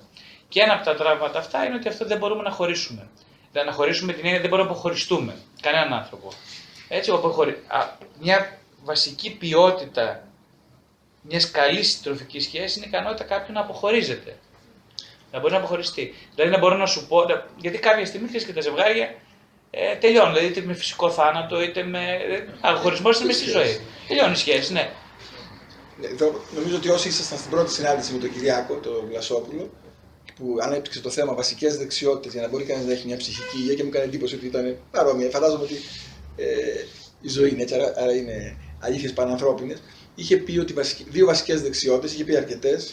Ε, είναι η πρώτη το να μπορεί να μένει κανείς μόνος του, να αντέχει τη μοναξιά του. Αυτό που το τόνισε κατά εξοχήν ο Γρηγόρης, δεν τα επανέλαβα κι εγώ γιατί τα είπε ήδη. Και το δεύτερο, το δι- η δυνατότητα του πενθύν, αν θυμάστε. Είναι αυτό που λέει τώρα. Πολύ Το σωστά, πενθύν πάρα είναι να πολύ. κλαίει πάνω στου τάφου έτσι, αλλά να, να, μπορεί να, αποδέχεται, να μπορεί να αντέχει το χωρισμό, να μπορεί να προχωράει. Αυτό που στην Εκκλησία λέμε να μπορεί μετά από το σταυρό, να- μετά από κάθε θάνατο να ζει μια ανάσταση. Αυτό που να Ε, μπορεί και να το- συμπλήρωμα σε αυτό που. ε, Το μικρό σου όνομα; Δημήτρης. Ο Δημήτρης, αυτό που είπε ο Δημήτρης πριν, σαν συμπλήρωμα, ακριβώς. Α πούμε, ένας άνθρωπος που λέει αυτό που λέει ότι να μιλάω σε πεταλούδα, πεταλούδα, λουλούδι σε λουλούδι και τι έχει εμπειρία και θα πάρω, είναι ακριβώς μια ένδειξη ενός ανθρώπου που δυσκολεύεται να αποχωριστεί, που δεν μπορεί να πενθήσει. Έτσι. Γιατί είναι φοβερά δύσκολο να πενθεί κανείς. Οπότε για να μην πενθώ, συνήθως λέω εγώ στην κοπέλα, Α, γεια σου, χωρίζουμε, ας πούμε, ή δημιουργώ τις συνθήκες ώστε να με χωρίσει εκείνη. Και έτσι ε, θα πενθήσω, αλλά πάντα θα φταίω εγώ. Και αυτό απα, α, κάνει τον πόνο λιγάκι λιγότερο. Το μαλακώνει. Έτσι. Οπότε αυτό είναι η εξάρτηση λοιπόν και το πένθος είναι δύο έννοιες που ενδοπλέκονται. Ένας πολύ εξαρτημένος άνθρωπος δεν μπορεί να, να αποχωριστεί. Δεν, μπορεί να, δεν θέλει να αποχωριστεί. Βέβαια η εμπειρία λέει ότι όταν αυτός ο άνθρωπος, αν θα φέρουν έτσι οι καταστάσεις και τελικά αποχωριστεί, μπορεί να έρθει αντιμέτωπος με δυνάμεις εσωτερικές που ποτέ ο ίδιος δεν μπορούσε να υπολογίσει. Η ζωή ανατρέπεται γι' αυτόν και παίρνει καινούργιες διαστάσεις. Τέτοιες διαστάσεις που του δίνουν καινούριο και όραμα και προοπτική και δυνάμεις. Οπότε δεν μπορούμε να είμαστε απόλυτοι και να πούμε ότι έτσι, όποιος λέει, ας πούμε, φοβάμαι ρε παιδί πάρα πολύ, ας πούμε. Αυτό που είχε πει ο Κάφκας σε ένα από τα βιβλία του που λέει. Ε, το είχα διαβάσει πριν, ο Πύργος νομίζω. Το είχα διαβάσει πριν πολλά χρόνια, ήμουν μικρός και μου έκανε εντύπωση αυτή η φράση, την οποία την κράτησα σαν λύτρωση στην ψυχή μου αυτή η φράση. Έλεγε, αν φοβά, λέει, το, είναι πολύ γνωστή φράση, ότι αν, αν δεις ότι κάτι φοβάσαι πάρα πολύ, βαθύτατα, σε τρομάζει απίστευτα, είναι ακριβώς η ένδειξη ότι πρέπει να πας προς εκείνη την κατεύθυνση. Είναι η λύση που η ψυχή σου αναζητά, λέει ο Κάφκα. Η λύση που η ψυχή σου αναζητά. Δηλαδή είναι ο καθένας λοιπόν να δει τι βαθύτατα και περισσότερο από κάθε τι φοβάται περισσότερο. Εκεί θα βρει τη λύση του μεγάλου προβλήματός της προσωπικής του ανάπτυξης εννοώ. Για πάρα πολλούς από εμάς, σωστά, αυτό είναι ο αποχωρισμός.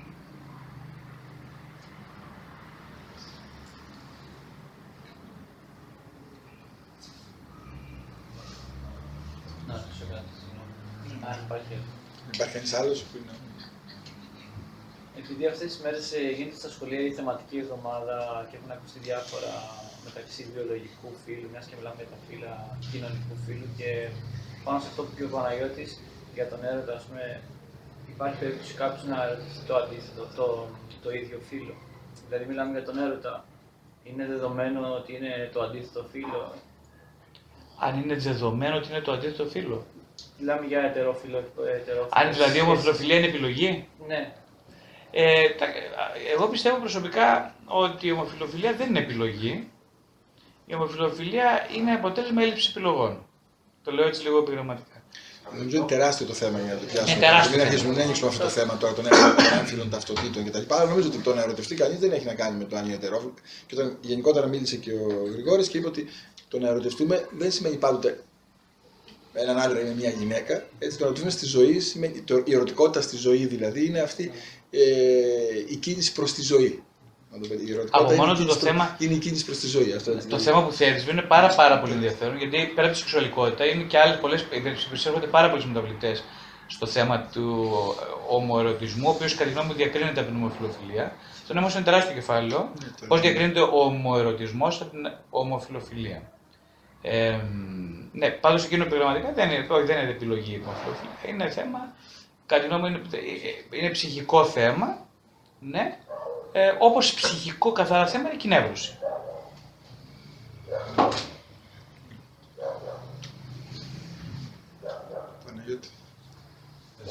Καλησπέρα. Ε, είπατε κάποια στιγμή πριν ότι ε, θα πρέπει κάποιος να τα έχει και πολύ καλό το εαυτό του, να κάνει και μεγάλη επίβολα σχέδια έτσι και να νιώθει πολύ καλά. Ε, η σκέψη μου είναι ότι οι περισσότεροι λένε στις μέρες μας: με αυτές τις συνθήκες που έχει καταντήσει η ζωή μας, η κυβέρνηση τα... δεν μας δίνει το δικαίωμα αυτό να βλέπουν να πραγματώνονται οι κόμποι μας, οι θυσίες μας, οι, οι σπουδές μας, οτιδήποτε είναι αυτό. Και εκεί έρχεται μια απογοήτευση στους περισσότερους νέους. Το δεύτερο επίσης που θέλω να ρωτήσω είναι ότι όταν κάποιος ε, έχει καταπιαστεί με κάτι πολύ υψηλό, μια τέχνη ας πούμε, που υπάρχουν δύο κατευθύνσεις. Υπάρχουν οι μεν οι οποίοι έχουν καταπατήσει την τέχνη τους, να εκμεταλλεύονται με κάθε μέσο για να ανέβουν σκαλοπάτια και να προβληθούν. Και υπάρχουν και άλλοι που λένε ότι όχι, εγώ θα την ε, υποστηρίξω ευλαβικά, όπως την έμαθα και σε κάποια όρια τα οποία ας πούμε, δεν θα την ξεχυλώσουμε την τέχνη, τη, σπουδή, τη σπουδή, οτιδήποτε είναι αυτό.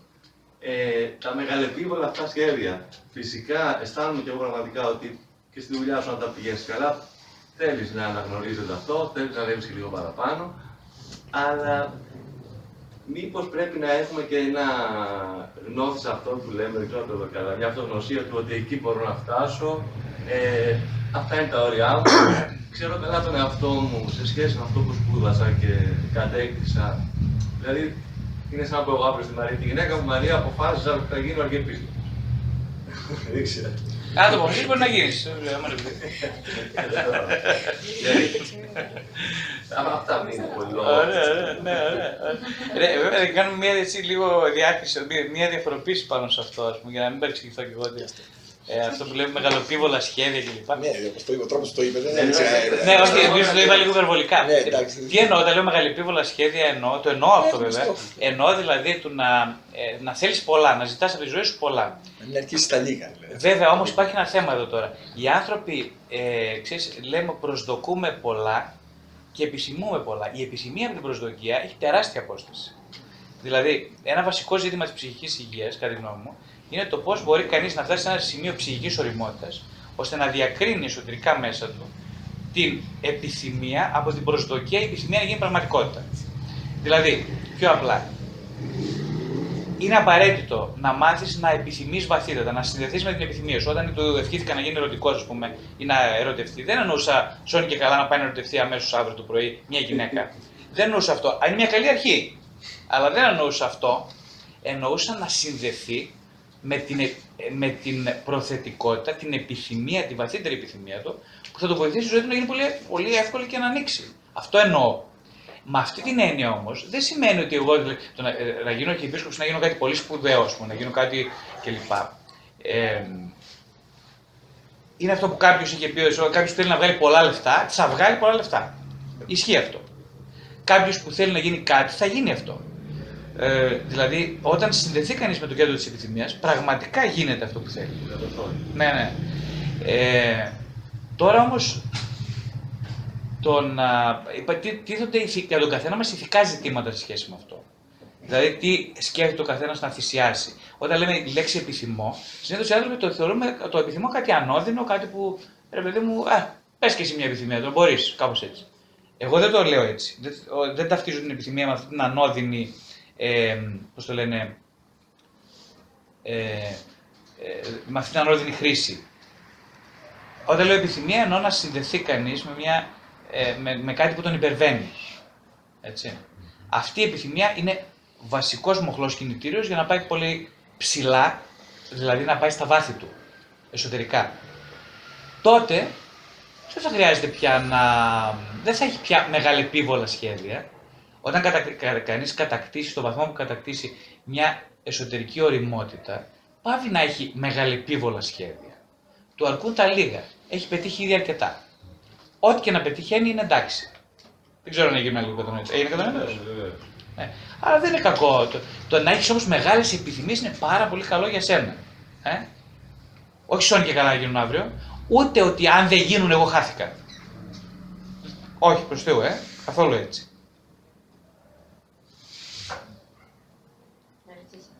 Ε, Μας είπατε λιγάκι για τις νέες τεχνολογίες και πόσο πολύ μπορούν να αυθύρουν ας πούμε, τον άνθρωπο.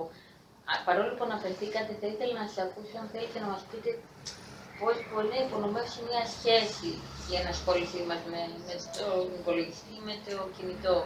Μια σχέση έτσι διαπροσωπική, όχι ένα φίλο απλά. Αυτό το νομίζω και εντάξει, όλοι το ξέρουμε ότι όταν ασχολείται κανείς, όταν ασχολείται κανείς με, με υπολογιστές ή με την νέα τεχνολογία, είναι ένας τρόπος υπεκφυγής. Ε, κάπου τον βαραίνει η σχέση. Ας πούμε, αυτό που έχω καταλάβει εγώ από μέχρι τώρα. Κάπου τον βαραίνει πολύ η, ο τρόπος που ο ίδιος βιώνει τη σχέση. Και θέλει να, να πάρει απόσταση. Η τεχνολογία λοιπόν είναι μια απόσταση. Μια απόσταση. Ο ορθολογισμός είναι μια άλλη απόσταση από την ευαλωτότητα ενός ανθρώπου που αισθάνεται συ- βιώνει τη σχέση τη πληγάδα. Ο ορθολογισμός, η τεχνολογία, ε, η χρήση των αντικειμένων, η εξουσι- η εξουσιακή δραστηριότητα, οι παράλληλες σχέσεις.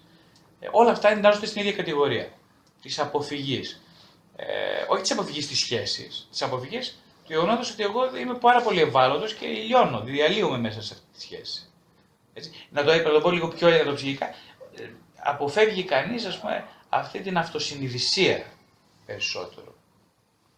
Γι' αυτό, κατά τη γνώμη μου, όπως είπαμε πριν, είναι εξαιρετικά κακό ε, αυτή η, κα- η, κα- η, η ενδοφλέβεια ε, ε, χρήση των αντικειμένων, γιατί δίνει τρόπους μέσα υπεκφυγής συνεχώς. Και ποιο είναι η βασική υπεκφυγή; Η βασική υπεκφυγή είναι η υπεκφυγή από την αυτοσυνειδησία. Αυτό δεν υπάρχει κάτι άλλο. Το μεγαλύτερο αμάρτημα είναι αυτό νομίζω. Έτσι, το μεγαλύτερο αμάρτημα είναι το να φύγει κανείς από τη δυνατότητά του να είναι παρόν. Αυτό κάνει. Αυτό, αυτή είναι η καταστροφή της, ε, της τεχνολογίας. Δεν υπάρχει κάτι άλλο. Έτσι. Δεν πας σε ένα βουνό μόνος τώρα λοιπά, κάνω, ή κάτι που τρομάζεις. Τρο... Συνειδητοποιήσω ότι είσαι μόνος, δεν έχω υπολογιστή, δεν έχω κινητό. Και σκεφτείτε τώρα, πόσοι άνθρωποι αντέχουν χωρίς κινητό, χωρίς υπολογιστή, ε, πάνω από μια εβδομάδα. Χωρίς να τρελαθούν. Χωρίς να πάθουν μια νευρική κρίση. Πόσοι είναι αυτοί οι άνθρωποι; Ε, μιλάω για εμάς τους κοσμικούς, συγγνώμη, ε, για τους κοσμικούς ανθρώπους. Πόσοι; Ε, νομίζω είναι ελάχιστοι πρέπει να είναι. Και μάλιστα από ακόμα πιο ελάχιστοι αυτοί που θα το κάνουν συνειδητά για να πάρουν μια πρόγευση του, της σκιάς τους. Ακόμα λιγότερο. Οπότε δεν είναι μόνο θέμα τη σχέση. Είναι θέμα γενικά δεν θέλω να σχετιστώ με τον εαυτό μου. Αυτό σημαίνει. Δεν θέλω να σχετιστώ. Α το καλύτερο. Δόξα τω Θεώ που υπάρχει ο, όπω το λένε, αυτό που έφτιαξε στο Facebook, που έφτιαξε το Γκάρντο, που είναι πολύ καλά από τη μία. Το θέμα είναι πώς θα τα ε, Δηλαδή όλα είναι βοηθητικά αυτά. Όλα είναι βοηθητικά. Πώς θα τα χρησιμοποιήσει. Και το πώς θα τα χρησιμοποιήσει έχει να κάνει με το πόσο ψυχικά όριμος είσαι.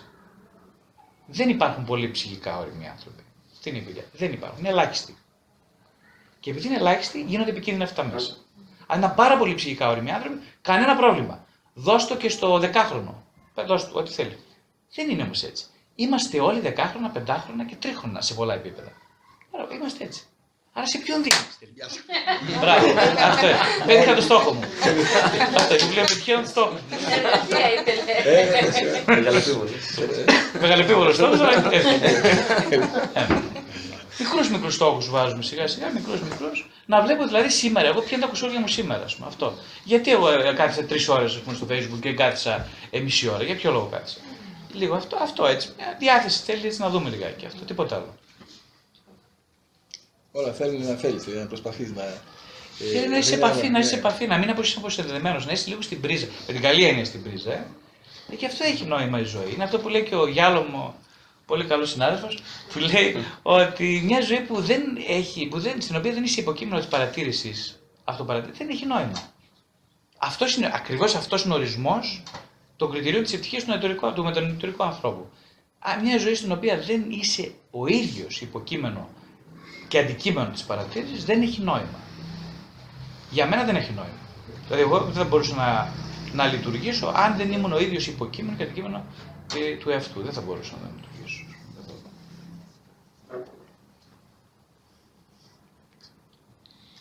Κάποιες ερωτήσεις, άλλες διευκρινήσεις ή τοποθετήσεις; Νομίζω ακούστηκα πολλά, δόθηκε αφορμή για να σκεφτεί κανείς πολύ περισσότερα. Ε, και κλείνοντας να ευχαριστήσουμε Γρηγόρη για όλα αυτά. Εγώ, εγώ ευχαριστώ πάρα πολύ. Ευχαριστώ πολλούς. Ελπίζω ότι αυτές οι συναντήσεις που γίνονται να δίνουν τη δυνατότητα στα νεότερα παιδιά να, αυτό που είπα στην αρχή, ε, να ευαισθητοποιηθούν λίγο σε αυτούς τους τομείς, ε, γιατί ζούμε σε μια περίοδο της ζωής που δεν μπορούμε να ζήσουμε χωρίς αυτή την κατανόηση του εαυτού. Το οποίο οι πατέρες της Εκκλησίας το έχουν πει από 1800-1500 χρόνια πριν. Το έχω επαναλάβει εδώ πάρα πολλές φορές. Ο Άγιος Σάκος Σύρος ο ίδιος λέει ότι ανώτερος είναι αυτός που είδε τον εαυτό του, που γνώρισε τον εαυτό του από αυτόν που γνώρισε αγγέλους. Όταν λέει μια φράση τέτοια το 300, το, το 500 μετά Χριστόν, καταλαβαίνετε τι έχει συνειδητοποιήσει έρχεται η σύγχρονη ψυχοθεραπεία τώρα να μας το πει αυτό το πράγμα και να το επιβεβαιώσει, μάλλον, ε, όχι να το ανακαλύψει. Ε, άρα λοιπόν ε, και η πνευματική εργασία έχει να κάνει με αυτή την αυτογνωσία. Γιατί αλλιώς ακόμα όλα τα θρησκευτικά μπορεί να τα κάνουμε, όλα μέσα στο χώρο της Εκκλησίας να τα ζούμε και τίποτα να μην έχουμε καταλάβει. Ε, για να γίνει αυτό όμως θα πρέπει μέσα μας να γεννηθεί αυτή η επιθυμία. Μου κάνει εντύπωση στο σημερινό Ευαγγέλιο, θα κλείσω με αυτό, ε, είναι του παραλίτου που ωστόσο συναντάει ένα μπαράλιο 38 χρόνια στην Κολυμπίδρα και του λέει: Θέλεις υγιή. Η πρώτη ερώτηση που του κάνει είναι: Θες να γίνεις καλά, του λέει. Και θα πει κανείς τα καλά τώρα. 38 χρόνια ο άνθρωπος δεν θέλει να γίνει καλά, γιατί δεν θέλει να γίνει καλά. Του κάνει μια ερώτηση λοιπόν που τον βάζει μπροστά στην ευθύνη του, στην ευθύνη της επιθυμίας του. Θέλεις, γιατί αν γίνεις καλά, αυτό σημαίνει κάτι. Αν δηλαδή ότι σημαίνει ότι έχει κάποιο κόπο, αργότερα τον βάζει και κουβαλάει το κρεβάτι του, του λέει: Πάρει το κρεβάτι τώρα και πήγαινε. 38 χρόνια παράλληλα και του φορτώνει το κρεβάτι στην πλάτη. Που σημαίνει ότι πρέπει να κάνεις και εσύ κάτι. Το θαύμα δηλαδή δεν θα γίνει μόνο από πάνω, αλλά θα γίνει και με την ενεργό συμμετοχή τη δικιά μας σε αυτό που ο Χριστό μα ε, ε, καλεί. Άρα λοιπόν ο, ο καθένας από εμάς θα πρέπει να σκεφτεί μέσα του, αν θέλει να έχει μια καλή συντροφική σχέση, να δουλέψει γι' αυτό και να αναλάβει την ευθύνη να την πραγματώσει. Δεν θα έρθει ουρανός κατέβατη. Να ζητάει την βοήθεια του Θεού να τον φωτίζει για να μπορεί να προχωράει έτσι. Έχουμε σε όλους την καλύτερη δηλαδή συντροφική σχέση. Γιατί είναι ό,τι καλύτερο μπορεί να συμβεί σε έναν άνθρωπο στη ζωή του. Να γίνεις πρώτα σύντροφος του εαυτού σου Έτσι. και μετά σιγά σιγά γίνει σύντροφος και του άλλου. Ωραία. Ευχαριστούμε πολύ όλους σας που ήρθατε και όσοι ήρθαν για πρώτη φορά. Δεν θα έχουν έρθει και κάποιοι για πρώτη φορά. Τους καλωσορίζουμε στην παρέα μας. Ε, τώρα... Να κλείσουμε και το...